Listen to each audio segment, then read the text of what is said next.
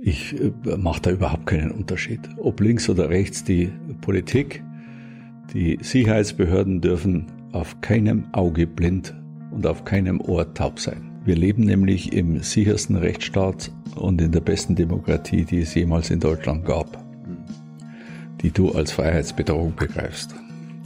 Da kann ich heute Nacht nicht schlafen bei dieser Einstellung.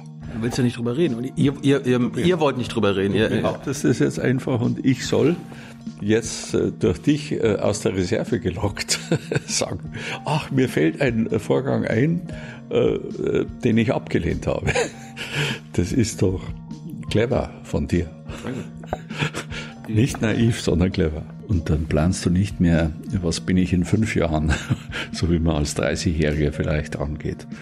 Aber du willst doch bestimmt bis 2021 zumindest im Amt bleiben, also bis zum Ende der Legislaturperiode und vielleicht auch aus eigenen Stücken dann deine Karriere beenden. Und jetzt wirkt das ja so, als ob du geschubst wirst, ne? Ja, aber die Kraft, die da bisher aufgewandt wurde, hat nicht gereicht, mich zu schubsen. So, eine neue Folge Junge Naiv. Wir sind in einem neuen Gebäude, hier war ich noch nicht. Wo sind wir hier? In der Zentrale des Innenministeriums, im Zimmer des Ministers. Du bist der Minister? Ich führe das Amt jetzt fast 2 Jahre. Hast du einen Namen? Horst Seehofer. Ist das der volle Name oder hast du irgendwie noch 3 andere Namen? Lorenz, so hieß mein Vater. Lenz, sagen wir in Bayern. War das dein Kindheitstraum, Innenminister zu werden? Das stand überhaupt nicht auf dem Programm. Aber ich habe nochmal die Chance bekommen. Völlig unerwartet nach meinem Amt als Ministerpräsident. Und völlig unerwartet? Absolut unerwartet. Ich bin jetzt, gehe auf 71 Lebensjahre zu. Und da steht eigentlich in keiner politischen Planung, dass man nochmal Bundesminister wird. Dazu kommen wir später nochmal. Ich wollte erstmal über deinen Werdegang und deine Kindheit reden. Liebe Hörer, hier sind Thilo und Tyler. Jung und naiv gibt es ja nur durch eure Unterstützung. Hier gibt's keine Werbung, höchstens für uns selbst. Aber wie ihr uns unterstützen könnt oder sogar Produzenten werdet, erfahrt ihr in der Podcast-Beschreibung. Zum Beispiel per PayPal oder Überweisung. Und jetzt geht's weiter. Wo bist du geboren? Wie bist du aufgewachsen? Geboren bin ich in Ingolstadt. Das liegt zentral in Bayern zwischen München und Nürnberg.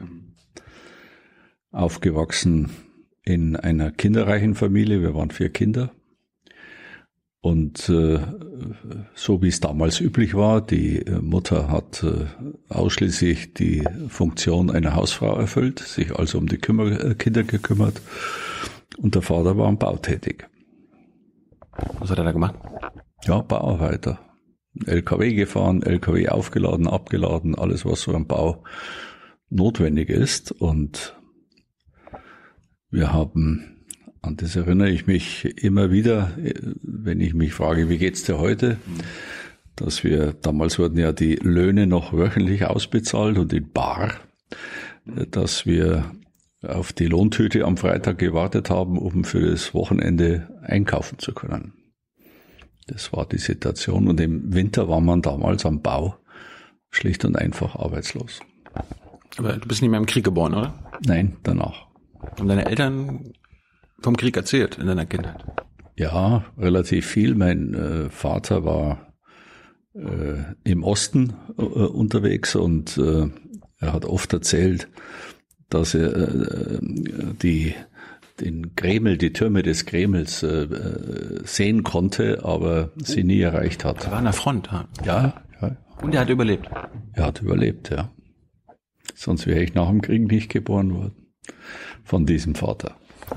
Hast du ihn mal gefragt, was er in der Zeit zwischen 33 und 45 gemacht hat? Ob er was gemacht hat?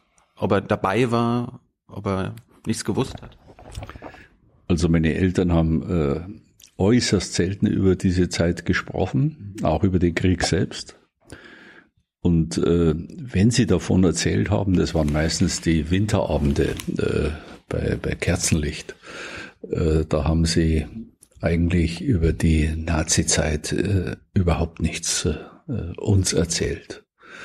Wir waren damals auch nicht in einer Situation, dass man als Kind nachgefragt hätte. Die Bildung hatte man da gar nicht. Und sie haben für uns immer sehr spannende Geschichten erzählt, eben die des Krieges, die Bombenangriffe, die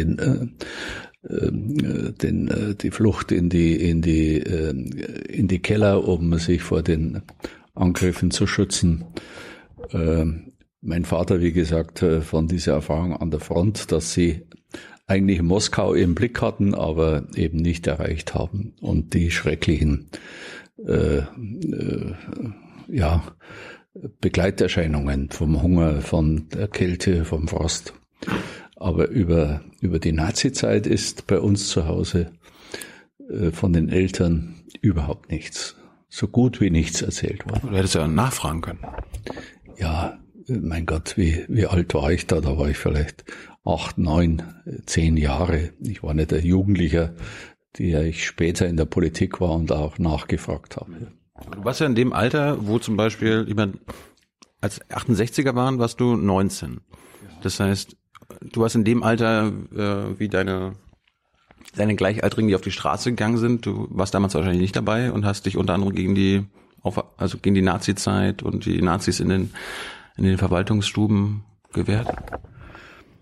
Ja, damals war meine politische Orientierung ausgelöst durch die Freunde, durch die Gleichaltrigen, mit denen man verkehrt ist, und die waren, mag Zufall sein, eben nicht in der 68er Bewegung, die waren in der Jungen Union. Und wir haben uns da auch immer etwas als Kontrapunkt verstanden. Diese Entwicklung, die du ansprichst, kam bei mir auch erst später. Mein ganzes politisches Leben ist geprägt vom Kampf gegen Extremisten von links und rechts. Ich gehörte dann später zu den Hauptinitiatoren eines MPD-Verbotes und das begleitet mich bis heute. Wir haben ja erst wieder eine sehr, sehr umfangreiche Maßnahme eingeleitet gegen Rechtsextremismus bei uns im Lande. Da gibt es eine lange Blutspur von den NSU-Verbrechen über den Amoklauf in München mit 9 Toten, dann der Lübcke-Mord bis hin zu Halle. Aber das hat sich bei mir, es gibt ja Politiker, die behaupten schon, mit der Geburt sei ihnen eine Neigung in die Wiege gelegt worden und die hätten sie dann missionarisch erfüllt. Das nehme ich für mich nicht in Anspruch. Ich war in meiner Kindheit und Jugend eigentlich sehr für das, was Jugend eben auch begeistert, für das Fortgehen, für die Partys, für das Skifahren, für den Sport. Und die Politik beschränkte sich damals für mich darauf, wie kann man Dinge, die mich in meiner Heimatstadt ärgern, zum Beispiel furchtbar schlechte Radwege, wie kann man die initiativ werden, um das zu beseitigen. Das war sehr lokal bezogen. Die große Politik kam, unter Anführungszeichen große Politik. Kommunalpolitik ist vielleicht noch wichtiger, weil das die Dinge beinhaltet, dass die jeden Tag für die Menschen bedeutsam sind. Der Kindergarten, die Schule, der Arbeitsplatz, der Nahverkehr. Also die sogenannte große Politik in Bonn, war ja damals Bundeshauptstadt, kam erst mit meinem Einzug in den Bundestag. Das war auch so ein Punkt, wo ein Bundestagsabgeordneter mit 60 Jahren zu mir kommt als JU-Mann und sagt, er hätte gern aufgehört, aber er möchte noch beeinflussen, wer sein Nachfolger wird. Ich habe dem zugestimmt, wusste damals gar nicht, wie wichtig das Amt ist. Ich kann mich noch erinnern, dass ich meine Vorstellungsrede, gegen mich hat damals ein Amtsgerichtsdirektor kandidiert, und ich musste meine Vorstellungsrede abbrechen oder unterbrechen, weil mir wichtige Dinge zu meinem Leben, Lebenstaten, vor lauter Nervosität nicht mehr eingefallen sind. Und vielleicht haben das die Leute sogar als sympathisch empfunden. Jedenfalls waren 60 Delegierte und ich habe mit 44-14 2 Enthaltungen gewonnen. Und dann begann für mich eigentlich erst so richtig das Interesse für die große Politik. Das glaubt man mir immer nicht, aber es war so bei mir. Aber jetzt nochmal zurück zu 68, die haben ja auch gegen Vietnam zum Beispiel protestiert. Was du gegen den Krieg hast, du protestiert dagegen? Da habe ich nicht dagegen protestiert. Ja, für uns waren die Amerikaner damals die Hüter der Weltordnung, die Befreier der Deutschen aus der Nazi-Diktatur. Wir haben die als große Freunde des Rechts, der Demokratie empfunden. Du warst naiv. Ja, ich habe ja später dann viel Literatur zum Vietnamkrieg gelesen und insofern ist der Begriff nicht ganz falsch von der Naivität. Was hast du jemals gegen einen Krieg gestimmt oder protestiert? Ich habe immer, auch in meinen späteren Funktionen als Parteivorsitzender der CSU, gegen zum Beispiel deutsche Soldaten im Bereich des arabischen Raums meine Stimme erhoben. Es war auch immer so, vor allem gegen Bodentruppen, auch aus der historischen Verantwortung für diese Region. Es wird ja immer so von deutscher Verantwortung, wir müssen mehr Verantwortung übernehmen, gesprochen, aber haben wir da eine Grenze, wo wir sagen, das machen wir nicht, was andere vielleicht machen? Wie du sagst, Bodentruppen? Ja, also für mich war immer eine Grundlage, dass man die deutschen Truppen nie dort in eine Verantwortung ziehen sollte, wo die Dinge mit Israel zusammenhängen. Das war für mich immer ein ganz eisernes Gesetz, auch aus der Historie heraus, dass wir Israel schützen, dass wir den israelischen Staat garantieren und auch die Verbrechen, die da im Holocaust begangen wurden, immer im Gedächtnis haben, wenn es um solche Entscheidungen geht. Ich meine jetzt Bundeswehreinsatz generell. Also ich meine, aktuell wird ja auch in deinem Kabinett gesprochen über Bundeswehrsoldaten nach Libyen. Ja, gerade weil du Libyen ansprichst, möchte ich mal sagen, das war ein großer Coup der Kanzlerin. Das ist jetzt kein Selbstlob der Bundesregierung, aber das zeigt, welchen Stellenwert Deutschland hat, welchen Respekt, welche Anerkennung die Kanzlerin in der Welt hat. Ich kenne nicht viele Politiker, die es schaffen, an einem Sonntag zu einem so wichtigen Thema die Staatenlenker zusammenzuführen und auch erste Schritte einzuleiten, hin zu einem Frieden. Ich kann nur sagen, weil auch dieser Gipfel ja medial kritisiert wurde, sie erreichen für die Menschen und den Frieden überhaupt nichts, wenn sie nicht miteinander reden. Sie müssen miteinander reden. Ich erinnere mich immer an das Wort von Willy Brandt: solange miteinander gesprochen wird, wird nicht aufeinander geschossen. Und das ist eine sehr starke Botschaft. Hat noch nicht so gut geklappt, ne? Also die beiden Hauptkontrahenten waren nicht im selben Raum. Ja gut, das sind Prozesse, aber wenn man nicht mit diesen Prozessen beginnt, wird man überhaupt keinen Zeitpunkt erreichen, wo die beiden mal vielleicht in einem Raum sitzen. Also die Sprachlosigkeit hat noch an keiner Stelle den Menschen weitergeholfen. Ich bin in meiner Zeit als bayerischer Ministerpräsident mehrfach nach Moskau, mehrfach nach Peking geflogen. Erstens, weil wir Bayern sehr starke Handelsbeziehungen hatten, aber auch aus der inneren Überzeugung, dass sie für die Leute dort, die ja im Grunde in einer Diktatur leben oder jetzt in Moskau in etwas gelockereren Situationen. Ich habe auch immer mit den NGOs gesprochen, aber mein Hauptmotiv war, wenn man nicht miteinander spricht, kann man auch nichts zum Besseren wenden. Ich war sogar noch bei Putin nach der Besetzung der Krim Natürlich spricht man das an. Man kann nicht deshalb, weil man Verbesserungen erreichen will, das Schwierige verschweigen. Dann ist die Gesprächsatmosphäre mal für einige Zeit etwas frostiger, aber sie pendelt sich dann wieder in die Normalität ein.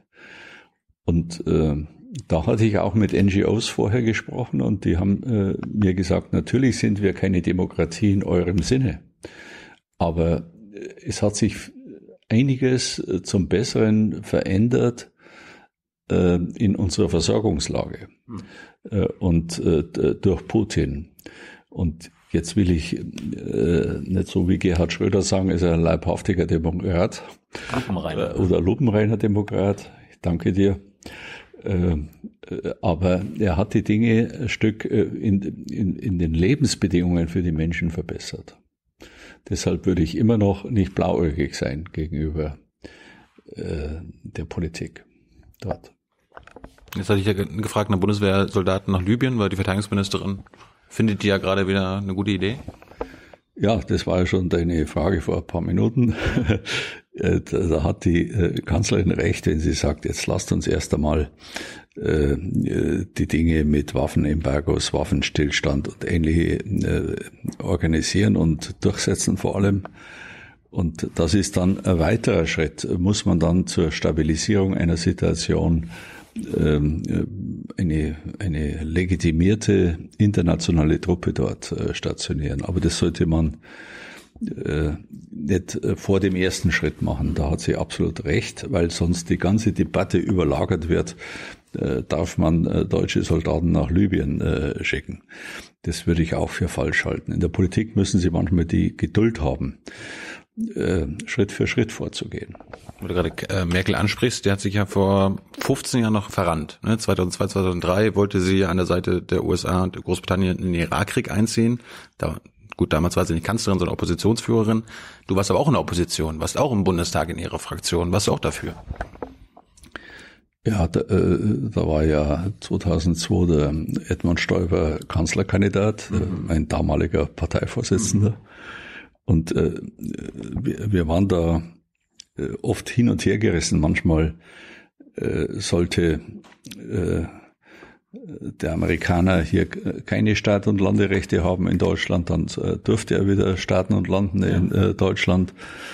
Das alleine zeigt ja, wie zerrissen damals die Positionierung war. Und der Einzige, der von Anfang an hier Distanz gewahrt hat, war der Gerhard Schröder. Muss man aus heutiger Sicht sagen. Und du? Wie warst du drauf? Ich war so drauf wie meine Partei. Wir waren den Amis folgen in einen sinnlosen Krieg. Das war ja schon meine Antwort auf Vietnam. Ja, aber das war 40 Jahre später, Horst. Trotzdem war noch so diese innere Einstellung, die Amerikaner machen keinen Fehler, sie schützen die Demokratie, sie sind Hüter des Rechtsstaats. Und wenn die sagen, die produzieren gefährliche Waffen im Irak, dann haben die Erkenntnisse. Sie haben es ja vor der UNO ausgebreitet, diese Bilder, wenn du dich erinnerst. Ja. Und ich war da nicht erzwungen, sondern einfach aus Überzeugung auf dieser Linie. Aber du warst Mitte 50 und immer noch naiv. Ja, weißt du, da müssten wir jetzt drüber reden, über die Unfehlbarkeit des Menschen. Ich bewundere immer so Leute, die den Eindruck erwecken, als hätten sie die Dinge immer richtig eingeschätzt, noch nie einen Fehler gemacht. Und vielleicht bist du die absolute Ausnahme, das kann ja sein. Nein, aber du hast ja selbst Schröder angesprochen. Die Regierung hat euch doch gesagt, warum das vielleicht keine gute Idee ist. Ja, da hört man doch auch hin. Trotzdem macht man auch Fehler in der Politik. Und der Helmut Kohl, wenn ich den mal hier einführen darf, der hat immer gesagt, es gibt keine politische Laufbahn ohne Narben und Verwundungen. Er wollte damit sagen, hütet euch mal vor dieser Selbstgerechtigkeit, ihr seid unfehlbar. Er hat das für sich auch in Anspruch genommen, dass er eben nicht unfehlbar ist. Und deshalb gehört das nicht zu den ganz großen, schönen Dingen in einem politischen Leben. dieser Irakkrieg. Was war die letzte Wunde, die dir zugeführt wurde? Die letzte Wunde? Oh, muss ich jetzt lang nachdenken. Wir haben noch ein bisschen Zeit. Ja. Aber ich glaube nicht, dass du die Restzeit verbringen willst über das Nachdenken meiner letzten Wunde. Ich habe noch ein paar Ideen, also wir haben noch ein bisschen Zeit. Aber nochmal zum Thema. Ja, vielleicht, man weiß als Politiker, dass alles, was man tut, endlich ist. Dass man irgendwann auch wieder abgelöst wird. Mhm. Und so geschah es ja bei mir auch. Ich bin ja jetzt immerhin in der 7. Regierung während meines Lebens. Das ist, glaube ich, schon auch ein bisschen rekordverdächtig. Ich war, wie gesagt, fast 10 Jahre Ministerpräsident in Bayern und 10 Jahre Vorsitzender meiner CSU. Und beides habe ich ja dann abgegeben. Dass dies irgendwann stattfindet im Leben, ist klar, das kritisiere ich auch nicht als Wunde. Aber die Umstände, die dazu geführt haben, die waren schon mitunter verletzlich. Aber was hat wehgetan? Vorbei. Was hat wehgetan? Ja, das hinter dem Rücken. Das Agieren hinter dem Rücken. Hast du gewusst, dass deine Zeit quasi vorbei ist und dass sich da jemand anders anstrengt? Ich habe gewusst, dass man mal aufhört oder aufhören muss. So ist es ja meistens. Trotzdem ist schon noch der Stil auch wichtig. Geschieht das in einer offenen, fairen Art und Weise, wozu ja auch Wahlen gehören, auch parteiinterne Wahlen, oder wird da ein ganzes Stück hinter dem Rücken gearbeitet? Und ich hatte den Eindruck, und viele Bilder gibt's ja dazu, es war verletzend, aber für mich auch schon längst wieder abgeschlossen. Hast du nie hinterm Rücken von anderen Parteikollegen mal was gemacht? Hast du nicht quasi dieselben Taktiken mal angewendet, um selber an die Macht zu kommen zum Beispiel? Ich bin ja, was mir oft vorgehalten wurde, kein Netzwerker. Hm. Also für mich gab es nicht so eine Gruppe von Unterstützern oder Seilschaften, die man anruft und sagt, du musst mich da unterstützen, dann unterstütze ich dich dort und so. Ich habe immer bis hin zu diesem Bundesinnenminister das aus eigener Kraft geschafft. Ich habe einfach versucht, eine ordentliche Arbeit abzuliefern. Das kann man sich nicht vorstellen. Ich sehe es dir deinen Augen an. Aber bei mir war es so.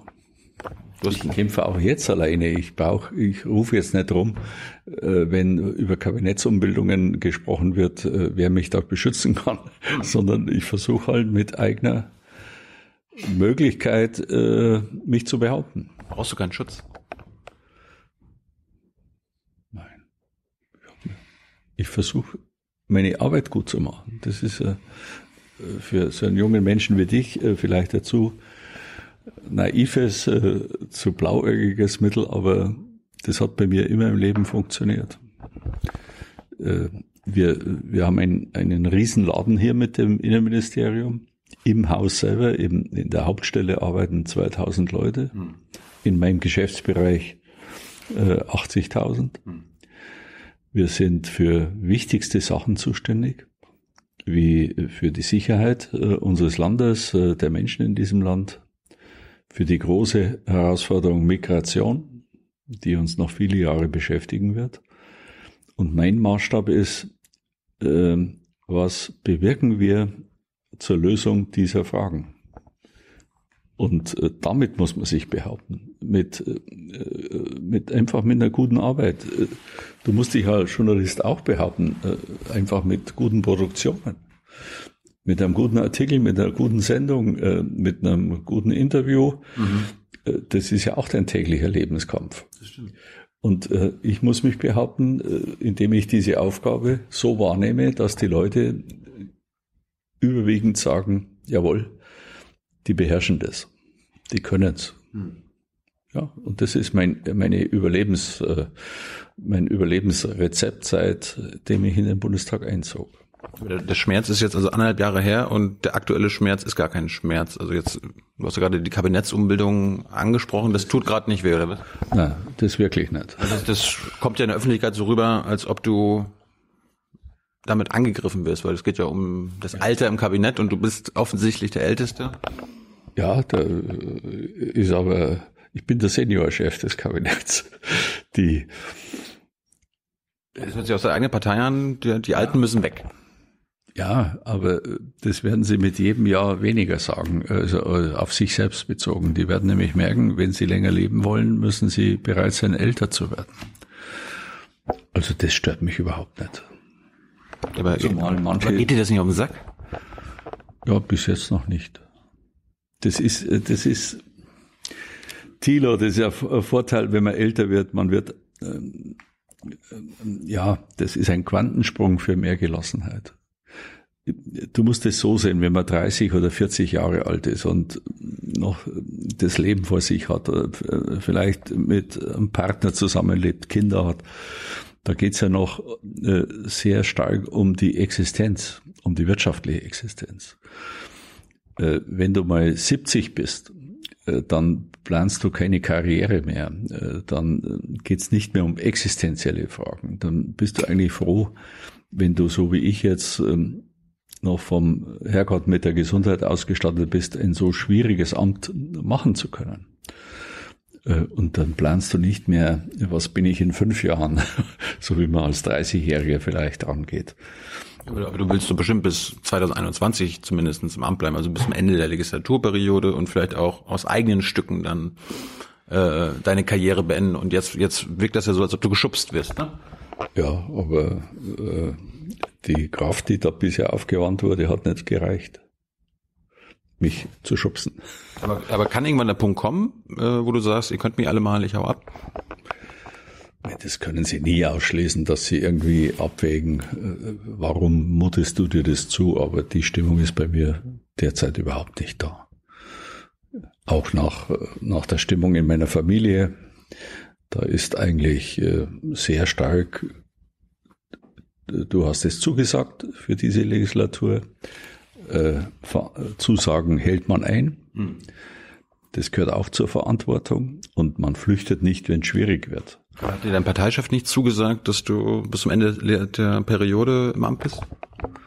Ich habe da nicht mit ihm darüber gesprochen. Das habe ich in Interviews jetzt kürzlich erst gesagt. Ja, aber dein Schicksal liegt doch quasi in seinen Händen, weil die Parteichefs entscheiden ja, wer die Minister sind im Kabinett. Die Parteichefs schlagen der Kanzlerin vor, wer Minister ist und wer nicht mehr Minister sein soll. Und ich bin da ganz relaxed. Wie kannst du da so relaxed sein? Das ist ja, es gibt ja Zeitungen, die dann schreiben, dass du bald abgelöst wirst und so weiter. Ja, das musst du doch gegen den Strich gehen. Ja, es ist schöner, wenn man es nicht lesen muss und hören muss, aber man verzweifelt jetzt auch nicht, wenn sowas rumgeistert. Zumal es ist jetzt keine Medienschelte, es ein paar übereifrige Journalisten gibt, die dann das alles überinterpretieren und für hochschreiben sozusagen oder hochsenden. Da waren erbärmliche Flops dabei. Ich habe das betroffenen Journalisten auch selber gesagt. Und ich gehe nach meiner eigenen Einschätzung. Wir machen eine sehr gute Arbeit. Die Regierung ist viel, viel besser als ihr Ruf nach außen. Vielleicht auch ist der Ruf deshalb etwas lediert, weil diese Selbstbeschäftigung natürlich einer Regierung nicht zum Vorteil gereicht. Wenn man immer über sich selber spricht, über Regierungsumbildungen, über die Qualität des Kabinetts, dann tritt die Arbeit in den Hintergrund. Und die Kanzlerin hatte vor 14 Tagen das Kabinett eingeladen zu einem Neujahrsessen. Das hat Tradition und hat sie gekocht, oder was? Die hat sehr gute Köche und ist mit die beste Verpflegung, die es in Berlin gibt. Mhm. Denn es geht immer schon ein bisschen danach, was sie bestellt. Und was gab's? Ja, das übliche Süppchen und dann so wie heißt der Rinderbraten und dann ein Dessert. Also ganz normal, nichts überkandidelt. So, und da hat sie eine kurze Rede gehalten und hat auch mich gebeten, eben auf der einen Seite, weil ich CSU-Vertreter war, der Einzige an diesem Tag, die anderen waren in Klausur, vielleicht auch, weil ich der Älteste des Kabinetts bin. Und ich konnte aus wirklicher Überzeugung vor allen Kabinettsmitgliedern sagen, ich gehöre jetzt der siebten Regierung an, dreimal unter Helmut Kohl, zweimal unter Angela Merkel, 2 Regierungen habe ich selbst geführt. Und das ist eine der besseren Regierungen, der ich jetzt angehöre. Und das sage ich nicht, damit die Kanzlerin eine gute Stimmung über mich hat, sondern weil ich es erlebe so. Wir arbeiten mit den SPD-Kollegen glänzend zusammen, insbesondere mit dem Finanzminister, mit dem Sozialminister, jetzt auch mit der Justizministerin. Wir haben da einige gute Dinge, zum Beispiel Bekämpfung des Rechtsextremismus, jetzt in sehr kurzer Zeit zustande gebracht. Das menschliche Verständnis ist gut. Und vor allem, das ist das Entscheidende für die Rechenschaft der Politik, was bringen wir für das Land zustande? Und jetzt als letztes Beispiel die Außenpolitik mit dieser Initiative der Kanzlerin, Friedenssicherung in Libyen. Das halte ich habe ihr noch in der gleichen Nacht eine SMS geschrieben, Gratulation. Weil man einfach nach langer politischer, am Sonntag, ja, weil man nach langer politischer Erfahrung eben weiß, all das, was wir tun, bleibt Stückwerk, wenn es uns nicht gelingt auf dieser Welt oder wenn es uns nicht gelingt, eine friedlichere Welt zu gestalten. Und wir haben ja genug Brennpunkte überall. Und deshalb bin ich so froh, dass wir eine Kanzlerin haben. Ich sage das als jemand, der mehr Auseinandersetzungen mit Angela Merkel hatte als jeder andere aktive Politiker zurzeit. Und meine Hochachtung ist da wirklich da, dass sie diesen Respekt, diese Anerkennung in der Welt genießt, dass da alles sich versammelt, was in diesem Zusammenhang wichtig ist. Gerade noch der amerikanische Präsident hat gefehlt, aber da war immerhin der Außenminister. Aber wenn dir Frieden so wichtig ist, dann stimmst du bist ja im Bundessicherheitsrat als Innenminister, dann stimmst du immer gegen Waffenexporte, oder? Der Bundessicherheitsrat ist ein Organ, das total geheim. Du musst jetzt ja keine individuellen Entscheidungen, aber du kannst ja sagen, wie du dich da verhältst.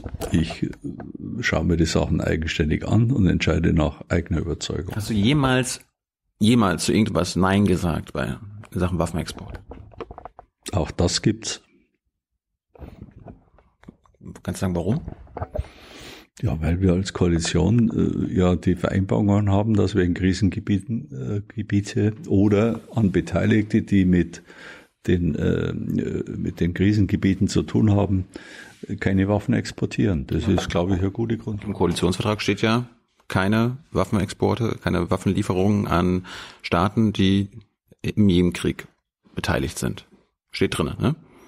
Jetzt sind ja. Ich habe den Koalitionsvertrag selber ausgehandelt. Wenn du den Trotzdem sage ich jetzt nichts über Abstimmungsverhalten im Bundessicherheitsrat. Aber die Fakten sind ja eigene Regierungsangaben von euch. In den Top 5 der Rüstungsexporte sind 3 Länder, die in jedem Krieg beteiligt sind. USA, Großbritannien, Ägypten. Ich sage aufgrund meiner Funktion im Bundessicherheitsrat dazu nichts. Ich bin Mitglied des Bundessicherheitsrats und bewerte jetzt. Ja, habt ihr die Öffentlichkeit angelogen? Wenn ihr das reinschreibt und das die Öffentlichkeit nicht an. Aber trotzdem wird ja geliefert. Trotzdem wird über das Abstimmungsverhalten Einzelner und über die Motivation und die Begründung für Abstimmungen nicht öffentlich geredet. Gut, denn unabhängig von ein Informationsgebot gegenüber dem Parlament, das ist richtig, aber trotzdem behält man die Motivation, die Diskussion und die Abstimmung für sich selbst gegenüber Parteifreunden.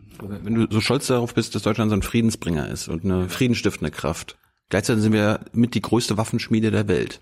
Das beißt sich doch, oder? Gerade in Bayern 70 verschiedene Rüstungsunternehmen.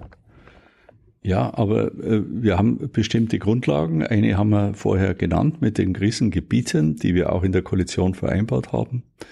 Und ansonsten sage ich, auch auf den dritten oder vierten Versuch von dir zur Vorgehensweise im Bundessicherheitsrat nichts. Das ist ein sehr verlässliches Gremium, tagt auch in einem total abhörsicheren Raum. Und ich finde, auch darauf müssen sich alle Beteiligten verlassen können. Du verstehst, dass gerade junge Leute nicht verstehen können, warum wir Panzer, Kampfhubschrauber jetzt nicht an befreundete Staaten, Demokratien liefern, sondern auch an autokratische und Diktaturen. Ich will nur wissen, ob du das verstehen kannst. Ich kann das verstehen, da muss man halt zum Beispiel am Beispiel der Türkei, das NATO-Mitglied ist, bei allen Schwierigkeiten, die wir innenpolitisch in der Türkei erleben, ist das immer eine schwierige Güterabwägung. Als NATO-Mitglied mit denen zusammenzuarbeiten oder zu sagen, kommt wegen der Verhaftung eines Journalisten nicht in Frage. Mehr sage ich aber jetzt nicht. Hab ich gemerkt. Das zeigt schon, dass dieses schöne Schwarz-Weiß, was du gerne zeichnest, so unkompliziert in der realen Welt nicht vorhanden ist. Da gibt es meistens, und das ist das Wesen der Politik, viele Argumente bei fast jedem Staat, die dafür und viele Argumente, die dagegen sprechen. Und Politik besteht in einer Güterabwägung, dass man auch zur Wahrung eigener Interessen eine Güterabwägung durchführt. Ich kann sagen, jetzt jenseits des Rüstungsexports, ich will mit der Türkei nichts zu tun haben bei den Verhaftungen und bei den innerstaatlichen Entwicklungen. Aber Hauptsache, sie kaufen unsere Sachen. Nein, ich kann auch sagen, wir müssen zusammenarbeiten, weil sie liegen an einer ganz empfindlichen, sensiblen Nahtstelle der Migrationsbewegungen. Dann kommst du auch nicht darum herum, als Politiker abzuwägen, miteinander zu reden. Das sagte ich ja eingangs schon. Ohne Reden verbesserst du für die Menschen gar nichts. Das ist übrigens nicht anders. Wir reden über Waffenexporte und du sprichst das Reden. Ja, weil du möchtest gerne wissen, wie die Abstimmung da im BSI, im Bundessicherheitsrat läuft. Ob du einmal Nein gesagt hast. Ich will dazu nichts sagen, aus Geheimhaltungsgründen, und wollte dir aber sagen, dass dann kommst du wieder mit der Nachfrage, aber kannst du es verantworten, dass du in solche Gebiete und so weiter. Und dann habe ich gesagt, man ist ständig in dieser Güterabwägung als Politiker, auch im Bundessicherheitsrat. Und die Entscheidung fällt immer gleich aus. Nein, nicht immer gleich. Du müsstest mal sehen, wie viele Anträge da vorliegen von Firmen und von Staaten. So, und 99,2% der Anträge werden genehmigt. Quelle BMWi. Ich weiß 99,2%. Ja, ich weiß nicht, welche Rechnung du da zugrunde legst. Die Zahlen des Bundeswirtschaftsministeriums. Und ihr sagt, das ist ein restriktiver Rüstungsexport. Ich habe jedenfalls das Empfinden für mein Verhalten, dass das restriktiv ist. Gut, nochmal zurück, weil du Merkel jetzt gut... Und dann bin ich eben auf die Sache allgemein in der Politik gekommen, dass das das Wesen der Politik ist. Es ist nie so lupenrein, immer alles nur in einer Richtung. Hat ja niemand behauptet. Ich will es aber nochmal auch ohne Behauptung von dir in die Köpfe bringen. Aber ich meine, wenn du sagst, du hast ja die Jugend hier eingeführt, kannst du verstehen, dass die Jugend das so und so sieht? Ja. Sage ich, das kann ich verstehen. Und dann versuche ich als erfahrener Politiker ist Elderly Statesman. Mal das Problem ein bisschen zu schildern, das im Übrigen in jedem Alltag eines Menschen stattfindet, verschiedene Gesichtspunkte, die man abwägen muss, aufgrund der eigenen Überzeugung und dann entscheiden muss. Aber wenn du behauptest, aber wenn du immer abwägst, aber ja, immer das Ergebnis pro Waffenexporte ist, dann... Das weißt du doch gar nicht. Du willst ja nicht drüber reden. Und ihr wollt nicht drüber reden. Du behauptest es jetzt einfach und ich soll jetzt durch dich aus der Reserve gelockt sagen, ach, mir fällt ein Vorgang ein, den ich abgelehnt habe. Das ist doch clever von dir. Danke. Nicht naiv, sondern clever. Wie wichtig ist denn die Rüstungssparte in Bayern? Da kennst du dich am besten aus. Ja, ich habe... Wenn wir die irgendwann dicht machen, würde Bayern zusammenbrechen? Nee. Ja, das ist, ich meine, der Freistaat Bayern ist nicht zur Blüte gekommen wegen der Rüstungsindustrie. Das kann man ja wirklich nicht sagen, aber das sind wichtige Wirtschaftsbereiche auch für uns. Übrigens auch mit indirekten positiven Folgen für die übrige Industrie. Zum Beispiel viele Dinge, die bei der Sicherheit des Autos, der Airbag und solche Dinge entwickelt worden sind im militärischen Bereich zuerst erforscht und entwickelt worden. Also da gibt es auch halt gegenseitigen Vorteil. Aber es ist, ich habe die immer unterstützt und immer sehr darauf geachtet, dass es nicht zu einer Kumpanei wird. War das verständlich? Also dass Politik aus eigener Verantwortung und in klarer Abgrenzung gegenüber der Wirtschaft tätig ist und aber auch darauf achtet, dass Rahmenbedingungen herrschen, mit denen die Wirtschaft leben kann. Mal zurück, weil du Merkel angesprochen hast, selber warst du ja nie Kanzler oder konntest es nie werden. Kann man das automatisch nie werden, wenn man in der CSU ist? Also hast du schon immer gewusst, dass es unmöglich ist? Also kann sich Söder auch abschminken, Kanzler zu werden? Wir hatten zwei Kanzlerkandidaten, Franz Josef Strauß 1980 und Edmund Stoiber 2002. Mhm. Ich habe da nie im Traum gedacht, weil ein Mann des Volkes, weil Angela Merkel da war. Sie hätte ja auch zurücktreten können oder krank werden können. Ja, aber das ist ja nicht eingetreten. Ich war mal 4 Wochen Bundespräsident nach Rücktritt von Christian Wulff. Aber ich habe jetzt nie, mein Gott, wir haben begonnen dieses Gespräch mit meiner Herkunft. Das war eine ganz normale Arbeiterfamilie. Und dass mir mal gegönnt sein würde, bayerischer Ministerpräsident zu werden, Parteivorsitzender und 3-mal Bundesminister. Das kannst du jetzt vielleicht nicht nachvollziehen, dass das, ich betrachte das nach wie vor als riesiges Glück, das ich hatte. Und da bin ich nicht in der, da gibt's ja vom Wilhelm Busch den schönen Satz, ein erfüllter Wunsch hat automatisch Junge, der in vielen Lebenssituationen zutrifft. Mhm. Aber ich darf dir jetzt mal, lieber Thilo, versichern, ich hatte bei dem Erreichen eines Amtes nie den Wunsch, jetzt gibt es noch ein höheres Amt. Da möchtest du hin. Ich war einfach zufrieden. So wie ich jetzt zufrieden bin, trotz dieser ständigen Debatten, wir brauchen eine Kabinettsumbildung. Das lässt mich relativ gelassen.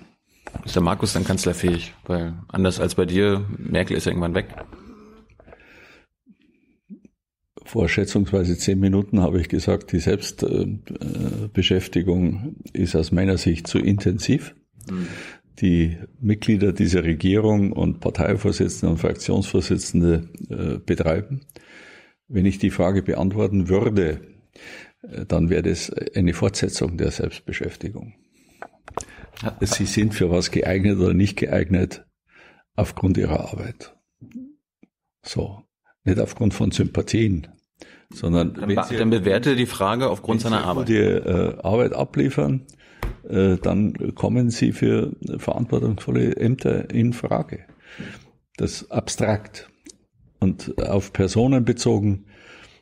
werden Sie von mir nichts hören, weil das ist das. Jetzt sieht sie mich plötzlich. Das, Thilo, zieh alles wieder zurück, sage es nochmal, personenbezogen wirst du von mir nichts hören. Weil das ist die Selbstbeschäftigung, die ich eigentlich kritisiere. Über diese Frage kann man, wir sind jetzt gerade mal in der Halbzeit der Legislatur, ein bisschen über der Halbzeit.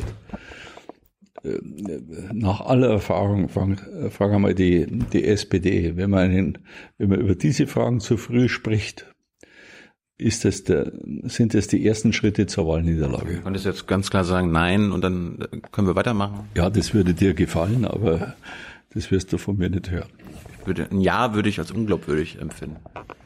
Ja, weil ich bei Ja deine Antwort kenne, dann würdest du eben sagen, ach ja, das musst du jetzt sagen, damit du im Amt bleibst und so weiter und so fort. Das können die Kollegen machen, die das jetzt gucken. Nichts.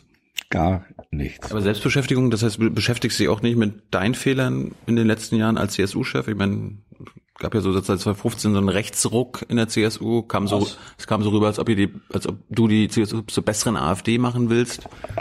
Ja, das ist aber jetzt ein ziemlicher Käse. Meinst du? Ja, jetzt muss ich ja schon sagen, man kann gar nicht so viel über die geistigen Grundlagen des politischen Tuns reden, dass du die aufnimmst. Alles, was man im Alltag tut, geschieht ja aufgrund eigener Überzeugungen, von Wertehaltungen etc. Und bei dem, was du ansprichst, ging es um die Maßstäbe bei der Zuwanderung. Und da habe ich seit Jahren einen Maßstab, den musste ich auch jetzt nicht verändern, und das bezeichnest du als Rechtsruck, dass ich sage, wir müssen Leuten helfen, die wegen ihrer Religion oder ihrer politischen Überzeugung um ihr Leben fürchten müssen, verfolgt werden. Ich glaube, da haben wir gerade wegen unserer deutschen Geschichte eine besondere Verantwortung. Das nenne ich Humanität. Und diese Menschlichkeit habe ich zum Beispiel gezeigt bei der Rettung von Menschen aus der Seenot. Auf der anderen Seite bin ich immer dafür eingetreten, dass wir Recht und Ordnung bewahren, dass wir also wissen, wer zu uns kommt, dass wir Leute, die keinen Schutzbedarf haben, auch wieder zurückführen in ihre Herkunftsländer, und vor allem, dass wir nicht dulden Straftäter, die gleichzeitig sich auf das Asylrecht berufen. Und Recht und Ordnung sind Voraussetzungen für die Akzeptanz der Bevölkerung. Wenn Sie einen Kontrollverlust haben bei der Zuwanderung, dann wird die Akzeptanz, denen Schutz zu gewähren, die den Schutz brauchen, verschwinden. Und deshalb war meine Losung immer Humanität und Ordnung.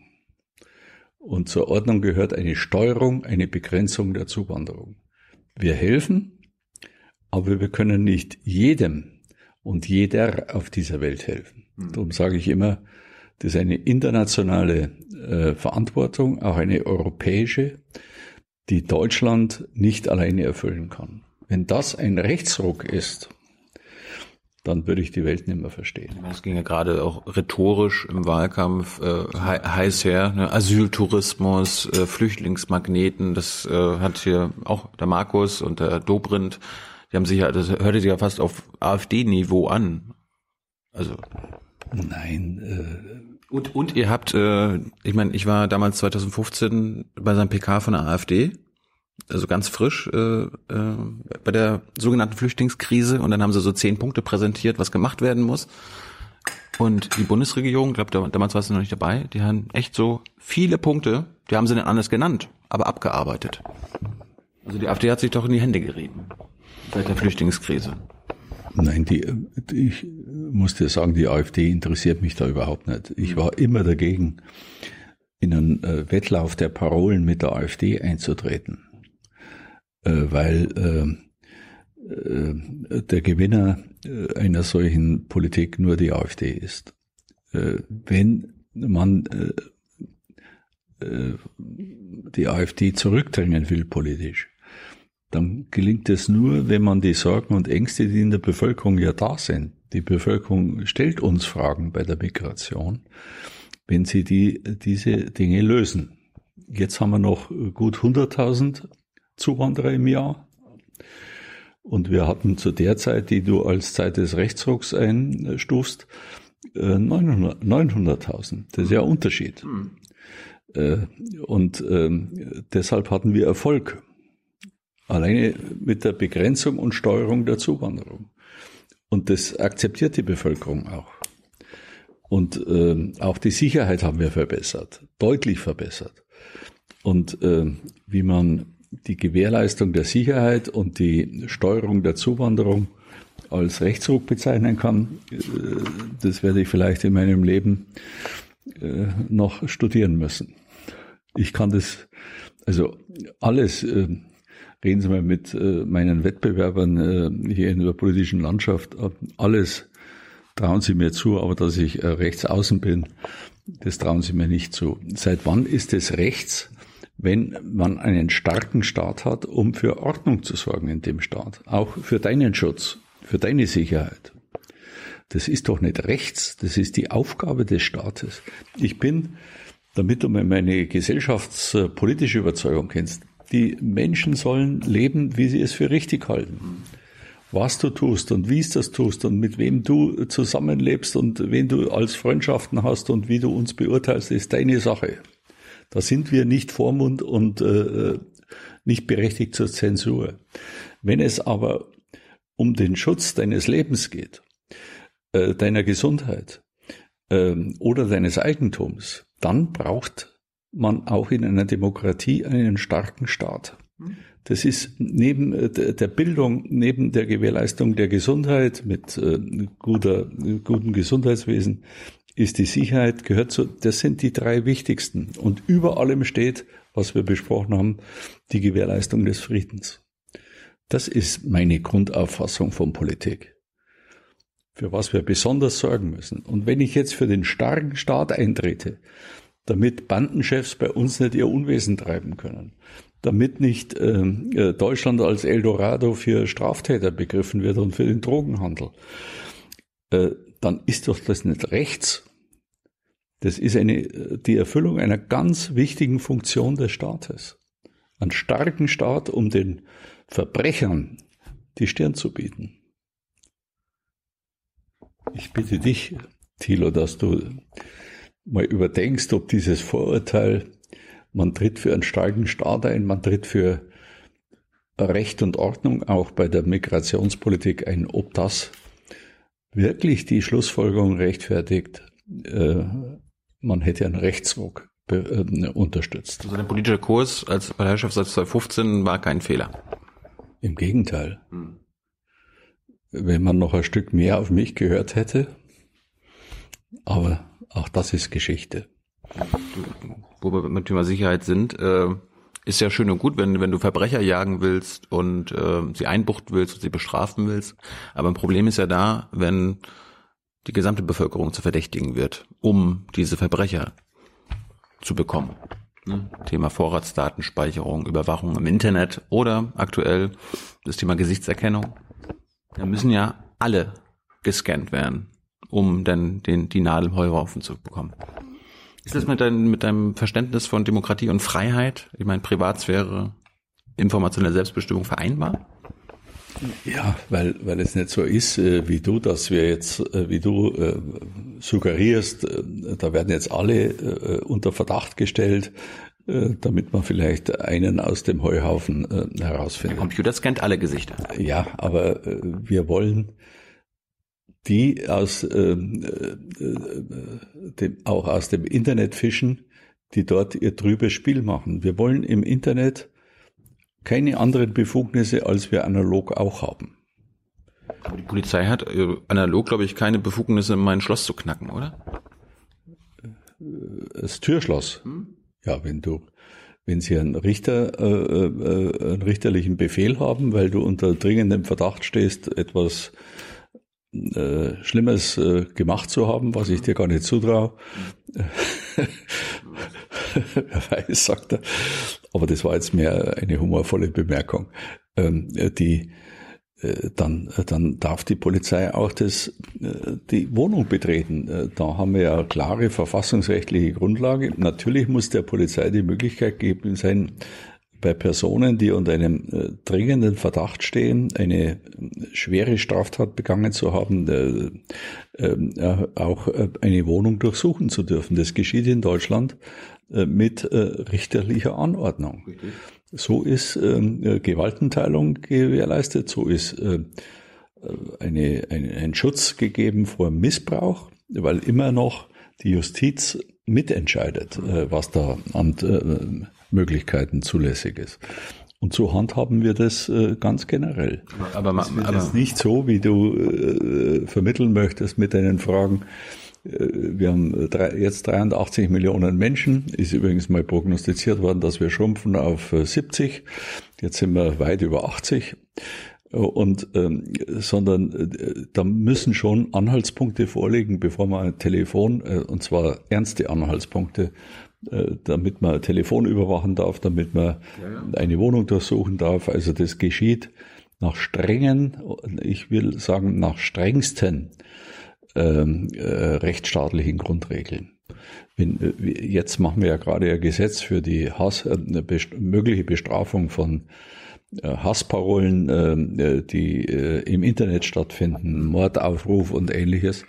All dies geschieht nach sauberen Regeln, dass man dann, wenn eine Straftat vorliegt, es dem Bundeskriminalamt meldet, das Bundeskriminalamt verurteilt aber nicht aus eigener Kraft die Menschen, sondern gibt dies an die Staatsanwaltschaft. Die Staatsanwaltschaft ist eine Einrichtung der Justiz und der Staatsanwalt wird dann entscheiden, ob es zu einer Anklage vor dem Richter kommt. Also gehe davon aus, dass wir den Rechtsstaat hüten, aber die Verbrecher auch verfolgen. Aber der Punkt ist so ein bisschen, ich meine, ich stamme aus der DDR. Meine Eltern, Großeltern haben mir noch von der Stasi erzählt. Und wenn du jetzt heutzutage liest, dass Horst Seehofer und der deutsche Staat mein WhatsApp auslesen können, meine Verschlüsselung knacken wollen, meine Festplatten scannen können wollen, dann macht mir das Angst. Ja, aber rede dir die Angst nicht ein, sondern schau dir an, was alles an Voraussetzungen gegeben sein muss. Rechtsstaatlich, gesetzlich. Und wer da alles beteiligt werden muss, damit man solche Dinge machen darf. Und nach welcher Zeit Daten gelöscht werden müssen, was alles nicht gesammelt werden darf an Daten. Wir haben ein so engmaschiges Netz, und trotzdem gibt's immer wieder Lücken, die mich natürlich besonders interessieren, die Verbrechern die Möglichkeit geben, ihr Unwesen zu treiben. Und diese Lücken wollen wir schließen. Und nicht, ich bin einmal scharf kritisiert worden, weil ich gesagt habe, was jetzt der Innenminister von Thüringen, der kein Rechter ist, nach deinen Worten, der hat gesagt, wir müssen aus einer Szene Leute herausfiltern, die eben eine Szene nutzen, um Straftaten zu begehen. Ruhe. Ich habe vor vielen Monaten das Gleiche gesagt, dann hat sogar eine Parteifreundin von mir gesagt, das sei eine gefährliche Aussage. Das ist doch keine Generalverdächtigung der Gamer in dem Fall, sondern man versucht aus einer millionenfachen Szene, Menschen, die da ihr Unwesen treiben, ihr Verbrechen begehen, herauszufiltern. Und das muss man nach strengsten rechtsstaatlichen Regeln tun. Da geht nicht, dass sie jetzt alle, wie du suggerierst, überwachen und in Haft nehmen und so weiter und durchsuchen. Ich meine, heutzutage sagst du, okay, wir machen das, wir wollen WhatsApp lesen können, die Verschlüsselung knacken, Festplatten scannen wegen den Verbrechern. Jetzt sage ich, Horst, das glaube ich dir, du bist ein integrer Mann, aber angenommen nach der nächsten Wahl sitzt hier ein AfD-Minister. Wir haben einen AfD-Innenminister. Dann habt ihr doch der AfD die Infrastruktur für die Überwachung ihrer missliebigen Leute, und das müssen nicht nur die Verbrecher sein, sondern auch vielleicht Juden, Moslems, Flüchtlinge und so weiter gegeben. Aber da ist doch die beste Antwort, die AfD nicht zu wählen. Davon kannst du ja nicht ausgehen. Ich kämpfe jeden Tag, das hast du vorher nicht so ernst genommen. Vielleicht stammt es noch aus meinem Elternhaus, die waren nämlich nicht nur verhältnismäßig arm, sondern auch sehr christlich. Und vielleicht prägt mich das von Anfang an meiner politischen Tätigkeit. Ich habe immer gegen Extremisten und gegen Radikale in der Politik gekämpft. Das, ob von links oder von rechts, nicht immer im Lebensalter von Anfang an, sondern es hat sich entwickelt. Das haben wir ja mit der 68er-Generation behandelt. Aber ich habe es glaubwürdig und nachdrücklich getan. Und ich habe mich immer darauf konzentriert, was beschäftigt die Bevölkerung. Das war Anfang der 90er Jahre die Arbeitslosigkeit, die Wohnungsnot. Da entstanden die Republikaner. Und wir haben die Republikaner überflüssig gemacht, politisch, indem wir die Probleme gelöst haben. Und darauf kommt es heute auch an, bei der AfD, die Dinge, von denen sich die AfD speist, einfach zu lösen. Das geht bei der Sicherheit los. Und ich glaube, da haben wir wirklich viel erreicht. Ich habe jetzt gestern eine Umfrage gelesen, wo an erster Stelle steht, bei der Befragung der Bevölkerung, ja, mit der Sicherheit im Lande sind wir zufrieden. Das ist ein Erfolg. Und den Preis von Freiheit. Du meinst nicht, seit dem 11. September wurde in Deutschland die Freiheitsrechte nicht eingeschränkt? Die Freiheit ist durch nichts mehr gefährdet, als wenn man die Sicherheit nicht gewährleistet. Sicherheit und Freiheit sind ein Geschwisterpaar. Die gehören zusammen. Wenn Sie Freiheit für die Menschen gewährleisten wollen, müssen Sie auch ihre Sicherheit gewährleisten. Beides gehört zusammen. Ohne Sicherheit gibt es keine Freiheit. Ich möchte nochmal darauf zurückkommen. Ihr schafft eine Infrastruktur, die, wenn die AfD die Macht übernehmen sollte, ist egal, ob sie gewählt werden sollte oder nicht, das ist eine Scheißpartei, aber es kann ja passieren.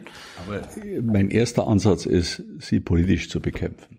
Ja, und angenommen, das klappt nicht, dann kommen die hier ins Amt und können Deutschland überwachen. Ist, die Maßnahme einer Wohnungsdurchsuchung, einer Telefonüberwachung, entscheidet nicht ein Innenminister, sondern da brauche ich oder braucht die Sicherheitsbehörde, die Justiz, den Richter dazu. So starke Eingriffe in die Freiheitsrechte, in die Eigentumsrechte gehen nur mit der Zustimmung eines unabhängigen Richters oder eines Kontrollorgans, das im Deutschen Bundestag sitzt, wo solche Maßnahmen dann angemeldet werden müssen, genehmigt werden müssen, besprochen werden müssen.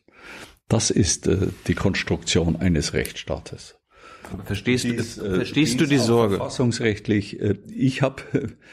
Wenn ich deine Sorge nicht teilen würde vor rechts außen, dann hätte ich ja nicht betrieben das Verbot beim Bundesverfassungsgericht der MPD. Dann würde ich jetzt nicht ein Riesenpaket gemeinsam mit der Justizministerin verfolgen, Bekämpfung des Rechtsextremismus. Genauso bekämpfe ich aber den Linksextremismus, der in Leipzig nicht ohne ist. Du stellst das aber nicht auf eine Stufe, oder? Ich mache da überhaupt keinen Unterschied. Ob links oder rechts, die Politik, die Sicherheitsbehörden dürfen auf keinem Auge blind und auf keinem Ohr taub sein. Ob links oder rechts, waren sie doch, ist nicht hinnehmbar. Zu einer NSU können wir gleich nochmal kommen, aber ich will nur wissen, ob du verstehst die Sorge, dass ihr mit den Sicherheitsgesetzen der AfD, wenn sie an der Macht kommen sollte, ein Riesengeschenk macht. Nein, die Schlussfolgerung kann ich nicht verstehen. Ich kann verstehen, wenn du sagst, verstehst du die Sorgen der Menschen vor Rechten und Linken, also Extremen, dann sage ich, die Sorge verstehe ich, weil da haben wir täglich damit zu tun. Aber ich verstehe überhaupt nicht deine Schlussfolgerung, weil wir Gesetze machen, um die Sicherheit in unserem Lande zu erhöhen, und zwar gegenüber Verbrechern und nicht gegenüber der normalen Bevölkerung, dass dies eine Gefahr im Hinblick auf Extremismus darstellt. Das kann ich überhaupt nicht teilen.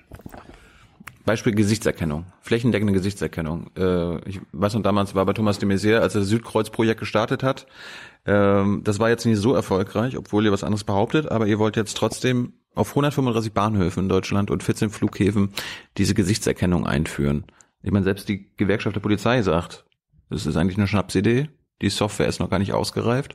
Und wenn du mit den Experten da sprichst, die sagen, das kann man einfach nicht ernst nehmen, dieses Projekt. Das war ein realitätsfernes Projekt. Ja, das war ja ein Versuchsprojekt. Ich bin jetzt unterwegs, das ist mein primäres Anliegen, dass wir die Videoüberwachung verstärken, nach der schrecklichen Tat auf dem Frankfurter Flughafen. Das bedingt ja einander, ne? Videokameras. Ja, das ist schon nochmal Unterschied.